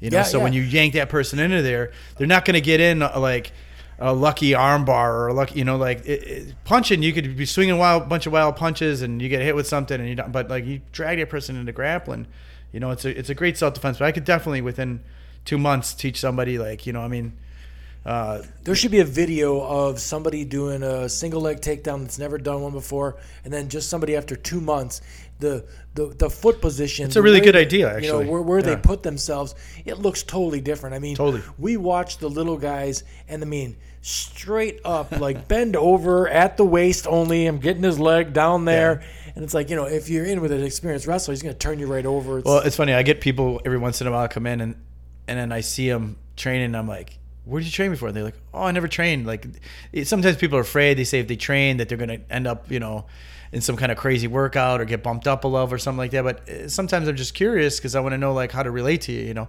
And people try to mask it. There's no masking that. Sandbagging. I'm like, there's no way. Yeah, it was sandbagging. All the Like, parents that sandbag their kids at the tournaments drive me nuts. Oh. My kid, you know, we came in there with the with the wrestling background, and I immediately signed them up for the next level up because why am, why would I bring them to this Well, to just walk over kids? you know and, and that's what happens is like you you end up the kids go into one division and there's like all of a sudden you get in there and it'll be legitimately like somebody's first within the first six months of their practice. And you could see the people that they're fighting are way there's no way that they that's even like a year of training. Like these people training for several years you know? And it's become this like distorted you know thing competition. That's why I, I'm not sure which tournament does this, but I think Naga is wild and crazy as it gets. I think they actually track results, and so in order to stop sandbagging, so if you won, the, if you won like this, if you won the, this division before, you have like within a few months to only to keep competing in that same division, and then like after six months you have to move forward. Period. Sure, sure. And then if you try to register for it, it'll like lock you out. You Now, know? is that is that pretty new? Because I don't know if that was there when my guy. Yeah, it is new. Like, and, Okay. and it's and it's to stop that that sandbagging and stuff. You know, so like, yeah, I don't think it was there around when your guys were, but it's it's a fairly new thing. But Now wrestling's kept track of. uh, It's called track wrestling, Right. And I mean, everybody nationally's on there, and they rank you. They and- know it, and it- oh, they absolutely know where you've been, what you did, and you can go through and look at a kid's history and see who he beat and everything yeah, else. and you see in jiu but in jiu-jitsu it's like still such a new sport, and even though it's grown so much in years, but there's still places like that. So, you know, it's like it's important to have a good competition coach if you're going to have, you know, go into those things because I mean, there could be all kinds of things from like terrible referee to like they'll mix the kid up. I've seen and put them in like weight classes, two weight classes bigger, and then some of the parents are just like, oh, I don't know, I, I've never been in one of these before. I'm like, he's obviously fighting somebody out of their weight class, going to get hurt like by Right. 20 pounds, you know. Right. Um, you know, so it's, it's you know, we always looked at it like uh, like with my guys, we came to every single practice we could because I looked at like it's a recital for a flute, and if I just bring my kid to four practices and then hand him a flute, he's going to embarrass himself. Yeah. So you know, we bring him in there and practice, practice, practice, practice, practice. So like, you know, if you're somebody who was in the band or anything like that, and you just don't have that athletic background, I guarantee it. And I mean, I don't guarantee much in life. If you spent three or four months really dedicating yourself to that. You'll actually come out of there Yes. with a whole lot. Yes. I mean, if, if you were someone who was going to three or four classes a week for three or four months, you're gonna have a totally different Oh, look yeah. at life. I mean, I know growing up that everywhere I went, I sized up everybody. I'm looking at a guy, looking at a guy, and sometimes it's Yeah. like I can just look at his eyes and be like, "All right, yep, you're, yeah, all right, I know, I'll keep my eye on you." I, I know. I, I mean, I, I grew up like that too, and it's. I think that's just like a fighter's instinct, you know, in, in your mind. Like you know, certain people just, uh, you know, we're like that inside. But for sure, you know, like the the key is just like the persistence and like to come into practice, and you know, I could really, like I said, I I could have somebody incredibly talented and who shows up for three times, and I could have a kid who's just average, and show up every single day for practice, and every and that kid who's average every single day for practice will beat that kid in the end Well, that's our, a certain our period of time. wrestling slogan. Is I think it's uh, uh, work beats talent when talent don't work. Yep. So you know, just just get him in there and get. And then, like I said, I like the sports like that. That it does not take the the greatest athlete in the world. It's the and you don't need to. There's nothing that you need to be to be the hardest working kid in the room. Right. That's it. Just be the hardest Just- working kid. Just right. set your mind to that. The byproduct's going to be winning stuff, and then the byproduct's going to be looking good, feeling good, not being depressed. Maybe get off the meds that you're on. wh- Yep. Whatever's going on there. Oh, But popularity, right. like I mean, you name it, all the things that everybody wants, you know. I was always super impressed with the diversity that was in the room. That's another one with uh, I don't know, you know, how, I know how it works the jujitsu stuff and the grappling stuff, but and maybe in other other things. But racism's not a thing there either. There's black Yeah. guys, white guys, Mexican guys. No, that's you know everybody's. It's kind of funny. It's, it's like I tell people, it's like the army. Like you know, all of a sudden you end up in this situation where you just you guys are just thinking about one goal, and you- you have one thought and one goal, and and everybody's after the same thing, and you're just kind of brothers in arms, or you know sisters in arms, or you know it's a family like together. Right. So if you're a big hillbilly dude who is totally into racism, but you'd like to get out of it, come on in, wrestle with some black guys, some Mexican guys, and you won't hate them so much. Yeah, you know, and, and and the thing is too, it's funny because I get people from all walks of life. Like I said, I have everything from lawyers, doctors to like you know guys, who, college kids and stuff, and everybody like blends in there, and they all have this common ground and common goal. It's like we all love to play this game together, and we all love this game, just like anything else. People love baseball, people love basketball, but there's something special about this competition, and it it's like the ultimate chess match. You know, like It is grappling it- is like I think that. some people need to look at it like that too. There is a lot. It's a smart man's thing. It's, It this is. is not uh, brutish or it's No. it, like if I could, you know, I have so many people that uh, have a hard time with the wrestling thing. I've had parents that are walking their kids past the wrestling room, and I overhear the parents say something like, "You know, I'm so glad." That's not what you're doing. And I'm like, if you only really knew what was going on here, because it's not what you think. And then Right. wrestling's got that other strike with that knucklehead uh, WWE crap. Oh. People think that that's something to do. with Yeah. That's nothing. That's the most humble. It's like it's almost like it's the they took it and made it the polar opposite. Right. In, the in the jujitsu in, in all that stuff, you'll meet the most humble, soft-spoken guys. You do. If I saw you walking around and I was just, you know, a guy that never been involved in anything like that, I would not for a minute think that you could, you're Batman. You know what I mean? Like that would not be. Yeah, you know, I mean, it's just uh, pe- people tell tell me all the time. Be like, oh, you don't have any tattoos on your not your your ears aren't even that cauliflower. You know, I'm like, you know, I just You don't walk in every know? room and throw a cape off. Yeah, You know, You know- Mean Gene. yeah, Right? Yeah, yeah, you know, I mean, it's just like, and and you know, the truth of it is like when we do when we do that those those competitive combat sports, like we know how mortal we are because every single practice we're reminded of it. We know we're just like just small, Right. There- you know, always find somebody better. away There's always somebody out where there. you could get thrown or you you know easily you're easily humbled. I don't care if you're a world champion. If you're, you're only as good as your last competition. You're only as good as it, it, could change. Fate can change so fast for you. You know. Sure, sure. And so it's like a quick reminder of like to stay to keep your head down and just like keep working and you don't want to open your mouth stuff like that. I know like the UFC has kind of changed because it's becoming an entertainment. So like a lot of people will be like talk stuff because Yeah, McGregor, Yeah, and, and- and Askren, all those guys. and, are, and, and it's it's unfortunately like become this thing to get paid. So it's just like if you don't say anything nowadays, you stay quiet, you kind of get brushed past, and you're like, oh well, you're not really that entertaining. And then all this hard work you did, yeah, right. you know. right. So I'm like, in this way, I, I I dislike McGregor's you know way of being. It's not me. I, I really can't stand that kind of like uh, the, the the way. But on another level, I completely get it because when all of a sudden you pick up you know several million dollar paycheck. Yeah, well, it's that Ali sort of like hype Yeah. thing that you're doing. Yeah. And I, get all that. And if you can deliver, that's the obviously Right. that's the kicker. Right, know? right, right, right. No, and I mean, I I enjoy the UFC stuff. I like I said, I would much rather watch a straight wrestling match, a straight submission grappling, or a straight boxing match, because I feel that the more the more rules that are involved in it, it the more beautiful it is. Really, it's it's there's a, there's an art to what's going on there. The UFC is just it's really like a guys that took a bunch of arts, threw it in a bucket, and then just beat the shit out of each other. Like you know, like some of those guys, and I think it's getting better now. Wild stuff can happen. Yes, too, yes, know, yes, like, yeah. I mean, they're they're making more rules than that, which is making it better. But we used to, you know, get those uh, bootleg videos of the, you know, Grace, the first Royce Gracie ones and all that other stuff. Yeah. And there was like a guy, you know, 40, 50 pounds different in size. It was just Yeah. bad. Like guys gouging a guy's eye and like, Oh, like, man. well, you know, just crazy. So Yeah, those, those are- were not, and it's certainly nothing I would ever want to put my kids in as far as that goes.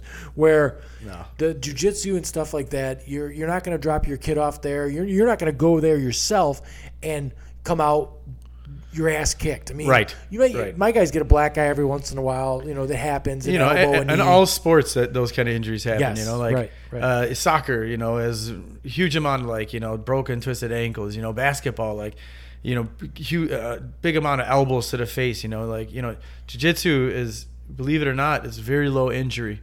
You know, and. Uh, but uh, you know, I'll knock on wood with that. But I mean, I've been really lucky my my entire life, you know, and I, and I seldom, seldom ever have injuries in there because uh, the other thing too is like we don't have like heavy equipment or pads like like football. You have a helmet, man. You get hit. Oh, yeah, you know, right. you you have you able to do some damage like hockey. You know that you have a stick. You know, like um, you And know it's a colliding sport. velocity like Right, when you're right. running in basketball. You know.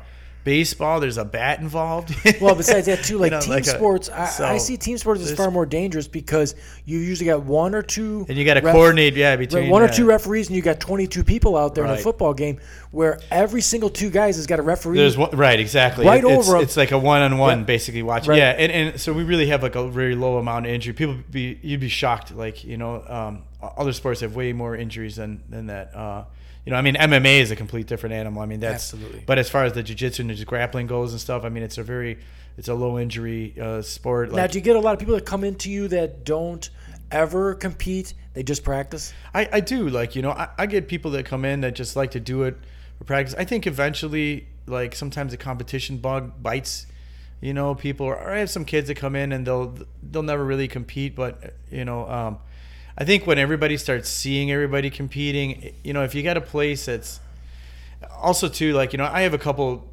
you know, there's a couple other schools that may teach, you know, jujitsu and stuff, but it's like, I, I always encourage everybody like look at the, look at the bio, look at the resume, like take a look at my bio, and that's not a bragging thing. It's just like to tell you like I've been around and I've seen a lot of stuff. Yeah. And so, and I'm able to, I'm able to deliver it with my students too. I'm able to, my students, so you know, have results like on a, you know, I'm able to reproduce what what I was able to do with them, and that's super important because, like, I could be an awesome fighter, but if I can't teach anybody to be the same way, then what good am I as a as a teacher? Or I mean, and there's guys who just are, have like a great brain for coaching, you know, and there's guys who just it's not for them. So, I've been coaching for 20 years now, um, and I'm I tell people I laugh because I say I'm just a really good Xerox machine. Yeah. I had really good coaches. I had Olympians as judo coaches. I had, had world champions as jiu-jitsu coaches, and I have a world champion as Muay Thai boxing coach. I'm just a very good at carbon copying the teaching. Right, like right, I, right, I can literally hear my coaches, you know, saying the things as right before I say them, and then I just have added in my own experiences, and I've like might have found like little easier ways to, to deal with this or improved ways, and you know, and so I just try to be like a good Xerox machine. And as far as the kids go, like I I don't know how, if you're running the same you were before, but it was a really fun environment for the little It guys. is fun, yeah. I mean, you guys, you guys had Halloween parties. We do and- Halloween parties, you you know, holiday parties. Right, Yeah. right. They we, had- they we have summer camp. We have a summer camp, like, and uh, where we do all kinds of stuff. It's not even just jujitsu. Like, we play games. I actually, it's funny because we'll get kids in there like who they, they come into jujitsu because they're being bullied. They don't play any other sports and stuff. So I'm like, I'll take those kids and I'll be like, I'm just gonna teach you guys how to play baseball. Right. You know, and these kids will never play baseball their, their entire life before. And maybe they haven't gotten a chance to play baseball, but in like the jiu-jitsu summer camp, I'm like, I'll teach you how to play baseball. Yeah. Because you'll never get a chance probably to play anytime at school. Nobody Right, else is going right. to teach you. Sure. But just so you know, and then it's funny because some of these kids are like, oh, I understand this now. I'm like, nobody ever taught me or, t- or bothered to show me it. Right, You know, like, right. so, but we do so much different stuff with these guys. Because a lot, so much of it is like mental. It's about getting, you know, your mind in the right place. And then, you know, and then we do work hard with the, with the grappling and stuff, you know, so. Right. So I mean, I don't want to. You know, some people might come off with the my, that my thoughts are that you, know, you only got to put your kid in something that is functionally going to make them a world beater. No. that's not. No, right. not that's at not all. right. Yeah. it- that's a byproduct also of what's going on. My thing is, is if you're going to put your kid into something and you want them to fully buy into it and believe it, make it a lifestyle. It might as well be something that's actually going to be Yeah. real. You know what I mean? As far as that goes. And I say out of the kids that I'd say like out of ten kids that sign up, I'd say maybe three of them are natural. I'd say maybe three out of the kids like have uh, are more more naturally competitive and aggressive. right. Seven out of the like seventy percent of of the kids that'll sign up initially don't have that. Oh no, drive no, no, instinct, yeah. It's the same know? at wrestling where But- you're like, oh, wow. Oh. you You're going to be a challenge, huh? I mean, just you know, yeah, just it's kinda- not like you're walking into like a room full of like people. You know, it's just like when you come in as a beginner, we kind of expect you know that, and I'll tell you what, though, those seven kids that are not, they are still the best version of what they are. Yeah. After this, you know what I mean? Oh, so yeah. like it's and I even mean, they walk in there, they may turn. I've had some of them, and I have a lot of them that turn out to be like so unsuspecting. Uh, I just had a girl. I think she just turned. She's six. She just turned seven. She was in a division of like 15 kids, and I, and she's only been training for about six months. She won the entire tournament. Wow, wow. and, and- she was 10 pounds under the weight limit. I think it was like 60 pounds. She came in weighing at 50. I never, when I saw her, I, when I saw her in the division, I kind of felt sorry. I was like, oh man, it's going to be, it'll be a good experience, but you know, it's going to be a little tough day for her. Sure. The girl beat everybody. I had no idea that this Right, right. lion was inside. and yeah, and now she's probably identifies. now she that- identifies it and like her like self-confidence just like through the roof Sure, like she's sure, in there killing sure, it and then like now i now i see what's inside of her now i can push her more and that just feeds more and like you know so and and now she's just like her personality is just like come out Right, you know and right, right. and, and like this you know man and the, the transformations that you can see that it, it, it's just like um i don't know it's, it's one of these things that unless you experience it it, or you're there and you see what happens, it's, it's like kind of unbelievable. But it's Yeah. So the good things, the, the good things in life to me seem to be the things that people miss. You know, like uh, for the most part, the majority of people think of, oh, I'm going to get in shape. I'm going to go join LA Fitness, Yeah. and I'm going to go over there and I'm going to lift a bunch of machines and do this Yeah. stuff. And that's great. That you look in the mirror and hopefully you eat right and everything else. That's that's one step. But if I was to advise anyone, I would say forget all that. Go learn something like this, where there's maybe some competition to go get into, Right. something you can make it a lifestyle. It'll, you'll probably stick with it longer than you would the other thing. And Yep. in in your world, you know, it doesn't matter if you're a kid, a boy, a girl, black, white, brown, yellow, old, whatever. You just come on, be the better you, Right. And everything's everything. So right, the best version of you. So uh, I mean, you know, I couldn't suggest it more. It was the same with my buddy that's a yogi in, in the city. We went to uh, his grappling or his uh, yoga for grapplers. And I watched the class. It was just full of jujitsu guys. They were all in shorts and you know combat yeah. shirts and everything, doing their yoga. And I came away with every single person that's over 40 years old should do some sort of yoga Oh, man. because the sure. balance and the the the flexibility that they're learning there, and then holding the poses and stuff. I see so many people that bend over to get the paper, and it looks like a big problem. You know, that's you know, it, it, yoga is great. And, and when I was younger and training to fight and stuff like that, I never bothered stretching that much and doing that stuff. And I'm like, I really wish I would have because I would have avoided so many injuries. Now, as I've gotten older, I probably not not ever done as much yoga as I have now. Um, it's one of the things. Even like I travel to different places, and like the first thing, rather than to look to walk in a place and do like run on a treadmill for like 20 minutes or lift weights, I would rather walk into a I'm yoga studio. you. I'm gonna send this guy Jim Bennett. I'm gonna send you his uh, Oh, his contact info on absolutely, Facebook and check out that class. My sons who had never done yoga at and it all, makes sense. It makes sense. Yeah, no, know? no, for him it totally makes grappling sense. Grappling and yoga, like Right. it makes sense. You know, He's a former wrestler, and then he I- he's doing jujitsu now. Not sure where he's doing it. I mean, in at. jujitsu, you're put in involuntary yoga positions anyway, so you might as well learn. Right, right, right. learn, learn, Right, right. you know, be able to become flexible before that happens to you. Right. No, this guy, this guy's super cool. My sons, like I said, who have never, they were both side eyeing me the entire time. Like, what are we doing? Yeah, right. Like, you know, they're thinking of chicks with uh, coffee and yoga pants on, and I'm like, that ain't gonna be it. No, and it's- yoga is tough. It's yeah, they left man. there and they were like, it was pretty cool. You know, the only problem with those guys is wrestling season starts and then it's Yeah, you know no it- time for yeah, it anything. takes over. I do want to get them. I would like to bring them in by you just for Oh, some uh, judo and Yeah. uh, anything that you could give them tip wise to you know you're you're fighting wrestlers all the time so I'd like to Yeah. like to have them in there a couple times I mean, to- I, I've I've grown up with so many wrestlers. I fight wrestlers all the time. I've adapted so much stuff from wrestling. Like you know, I, I know wrestling well, and I know like the strong and the weak points of it, just like how they know the strong and the weak points of other things they come across. Like I- Sure. and and I love um, adding on to like wrestling uh, arsenals. see now we- and I brought my boys there because I It's one of my favorite things. Right, I read I read books on just guys expanding their mind on the whole grappling thing. Now, the only reason that my boys stopped the jujitsu thing was the competition in the wrestling area that they're in is there's there's always a 16 man bracket. Oh, yeah, there's always there's just more guys to go at. So they've more focused on that. But I think they had some of the best seasons of their youth career that coincided with the times that they were there. Um, the problem with those guys is uh, used to be when they were real little, we wrestled during the wrestling season, and then we kind of had summer, a little bit of wrestling, but not not too crazy. So we had time for it.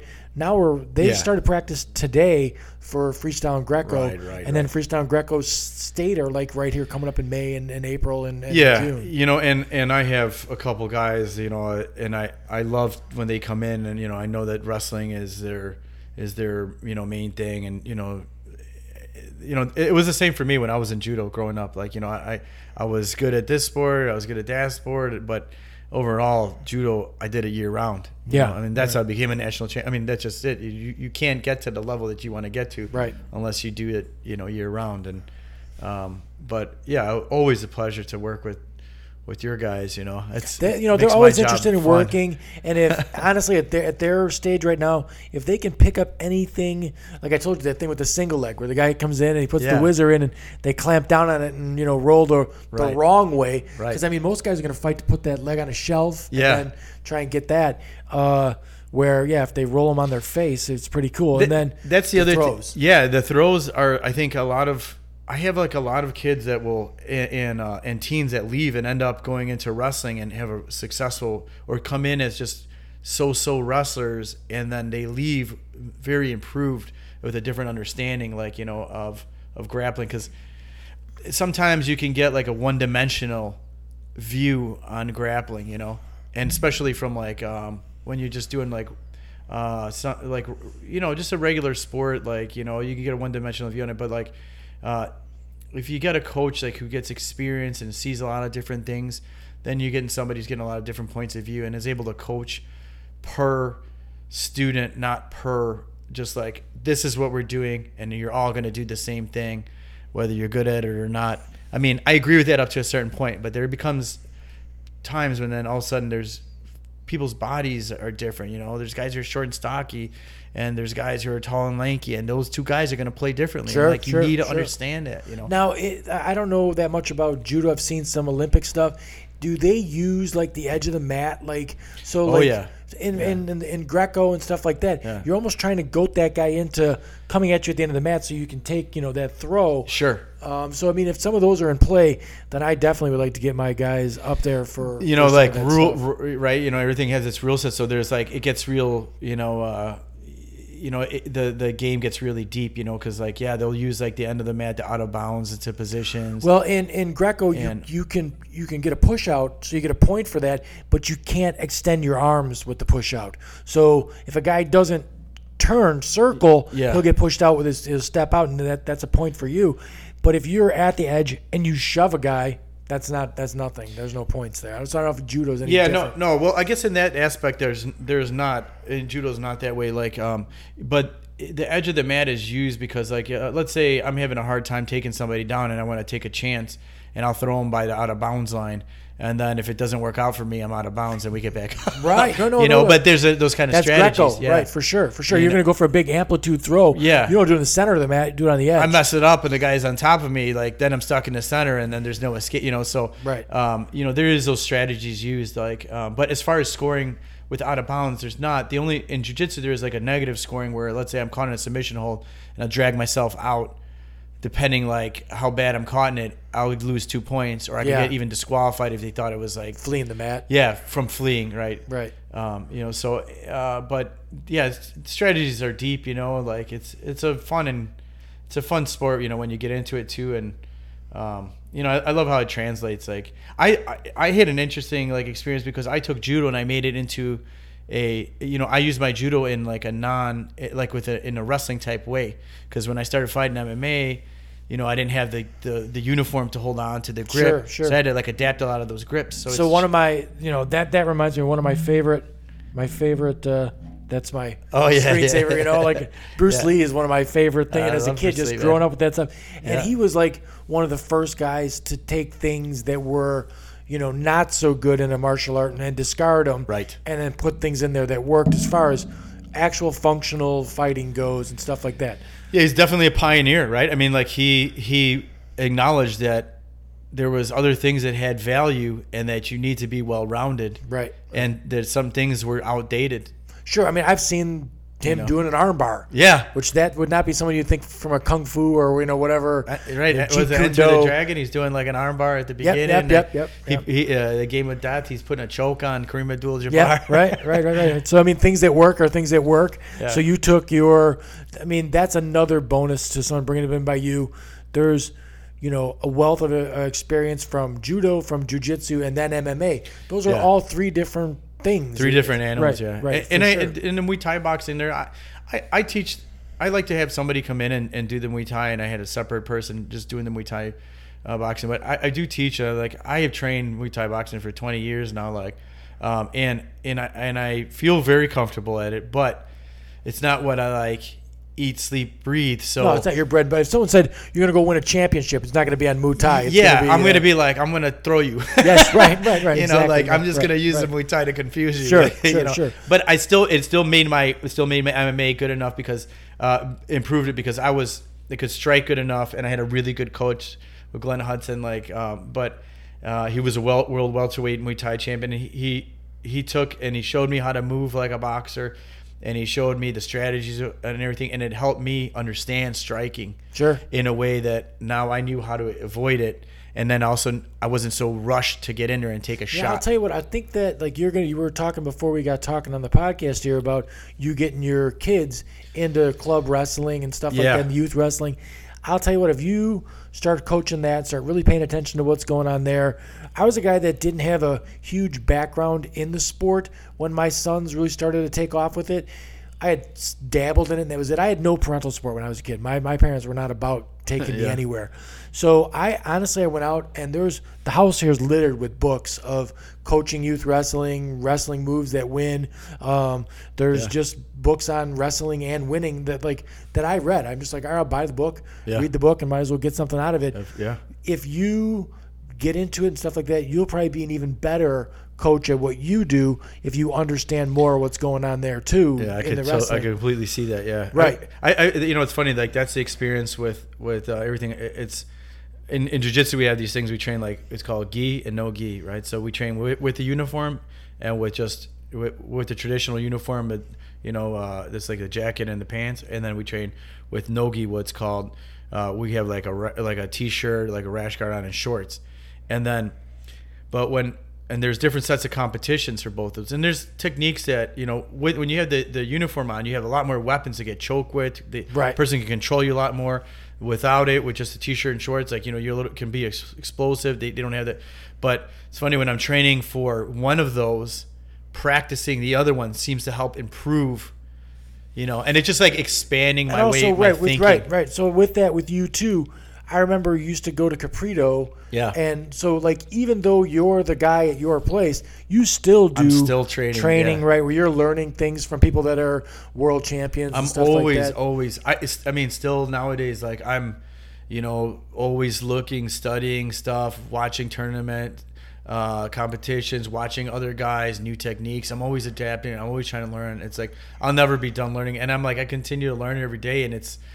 I mean, sometimes something has changed. I see something and it changes like a way that I've been thinking for five years. Right. And all of a sudden I see it, I'm like, man, Right. I'm like, this is this is a big deal. So I'm like, I myself am always a student and, and never will stop, you know, and like I think that that makes it important too. Like as a coach, you, you need to always be a student. Yeah, And you're and, you know, right. always studying. Right. Always studying. Well, being able to look at it from both sides. If Yep. you saw a light bulb comes on when someone says something a certain way to you, you can relay it. You can be the Xerox copy, like you said. Just you know. It's funny. I've even been to, I've been to absorb stuff when I've been a referee. I, I mean, it's crazy the stuff that you learn from. I remember that there was this women's match, and it was um these two purple belt. It was this purple belt girl, and I was like refereeing in Las Vegas. But uh, it- the way that jiu-jitsu works and like this, the big tournament circuit is like um if you volunteer to referee, they'll let you compete for free, Oh, and on top of it, you get paid for it. Wow, So nice. when we travel, it's like a no-brainer. Oh, right, you know, right. it's like a few hundred hotel bucks. paid for it, right. Yeah, you get- you get all the stuff paid for, it, and then you get to you know it adds for a long day because you'll be, you know, so you gotta you gotta hustle a little bit. But so I was I learned stuff all the time. I remember this one girl like she was just killing everybody in her division with this footlock attack where she like immobilized you know it's like gonna break the person's foot and i'm like i'm stealing it. Yeah, right. and I, I, made mean, my I it boys all the time I made my boys. Uh, they didn't make them, but like they got their coaching cards this year, and they were coaching youth Really? wrestling this That- year. oh, man, And for awesome. them, it was fun. Like they would go Yeah. there, and I mean, you know, the other coaches would talk them up. This guy here, he's winning all this, and blah blah blah. But you know, so they had a good time, and I just wanted them to wrap their mind around looking at it from this point of view and instructing them and maybe something that you're doing wrong you would pick up on and like change the technique there and that is exactly true Right. I, So I that, mean, you know, I, I have my the people tend, that typically tend to coach for me more. Those people tend to excel in competition. You know, I know myself. Like, I'd be teaching things. I'm like, oh, I just realized that's why you do this like this. You know, and and it and coaching was like something that really, really, really, I think made my basics solid. Sure, And sure, it, sure, it, it sure. you know, and the more I did it, the more, and and you know, it's it's funny because like I get, I do this thing like if your if your kid comes in new, if somebody a new kid comes in, I'll take one of the older students, who's kind of the same size, and I'll pair them up. You know, I do it with adults too. You know, but with the kids, it's fun to watch. So I'll take you know, I do it a lot with my own kids. Like so, I'll have another nine year old kid who's just starting off. I'll pair him up with my son who's nine, and then you know I'll tell him I'll tell my son I'll be like, Dora, you know, help him through the stuff. You know. Uh, and then I'll sit back and I'll watch a little bit. And, you know, I'm, I'm giving instructions, but it's it's fun to watch them, how much they know, and then start to explain, and then even even the stuff that they say, may, they may mimic you and what they're saying. Right. You start to see what really sunk into their head and what didn't, or maybe what they don't know, they'll figure it out. But I think that's great, like that you that they the kids do that. I think. Yeah, and the little guys look up to them. It's fun to, Yeah. You know, they did a. Uh, I I, posted it on cool. Facebook, but they did a. Uh, we went to a tournament, and it was uh, the Christmas tournament, and they did. Uh, they dressed up as the Grinch and Santa Claus, and then they I had saw a, that, actually. Yeah, they that's pretty cool. Little like fake match, and the kids were losing their minds. yeah, and everything that was So really it was, cool. It was. It's been fun for them, and I, you know, just to keep them around it and, and everything Yeah. else. So hopefully we'll go back to that um, next year. But uh, Awesome. what you call let's wrap it up man i mean i think we got a, a lot out there uh you know if where, where are you located like so you're we're at in homer glen We're at uh, 12509 West 159th Street in Homer Glen. So we're in between Will-Cook Road and Bell Road Okay. on 159th Street, right next to Anytime Fitness. and you got a you got a website too yeah, and our webs- website is randorijiujitsu.com. It's R A N D O R I, jujitsu spelled J I U J I T S U dot com. randorijiujitsu.com. And all the, the schedule and all the info is on there. yeah right right right right right, right. You can uh, find us on Facebook, uh, Instagram, uh, all that stuff. yeah and no guys too little just i mean four or five Yeah. years old bring them in Yep. they'll have fun all that other stuff and then you know get some huge life skills and Absolutely. and work ethic and everything out of it so i think we covered it all a couple hours Thanks. It was a Good pleasure. man. Yeah. Had a good time. Yeah, that's good. Well, I mean, hey, you you finish that book, then come back and let's talk about it again. You know? Let's absolutely. get more Absolutely. stuff. Yeah. It is like a finger right, man. pointing away to the moon. Don't concentrate on the finger or you will miss all that heavenly glory. Empty your mind, be formless, shapeless, like water, water, water, like water, Water can flow or it can crash. Be water, my friend. Empty your mind, be formless, shapeless, like water. Water can flow, or it can crash. Empty your mind, be formless, shapeless, like water. Be water, my friend. Running water never goes stale, so you gotta just keep on flowing, keep on flowing. Just keep on flowing. You have to train. You have to keep your reflexes so that when you want it, it's there. When you want to move, you're moving. I mean, you gotta put your whole hip into it. Snap, snap, become one with the. You better train every part of your body. I mean, you gotta put your whole hip into it. Snap, snap. You better train, become one with the.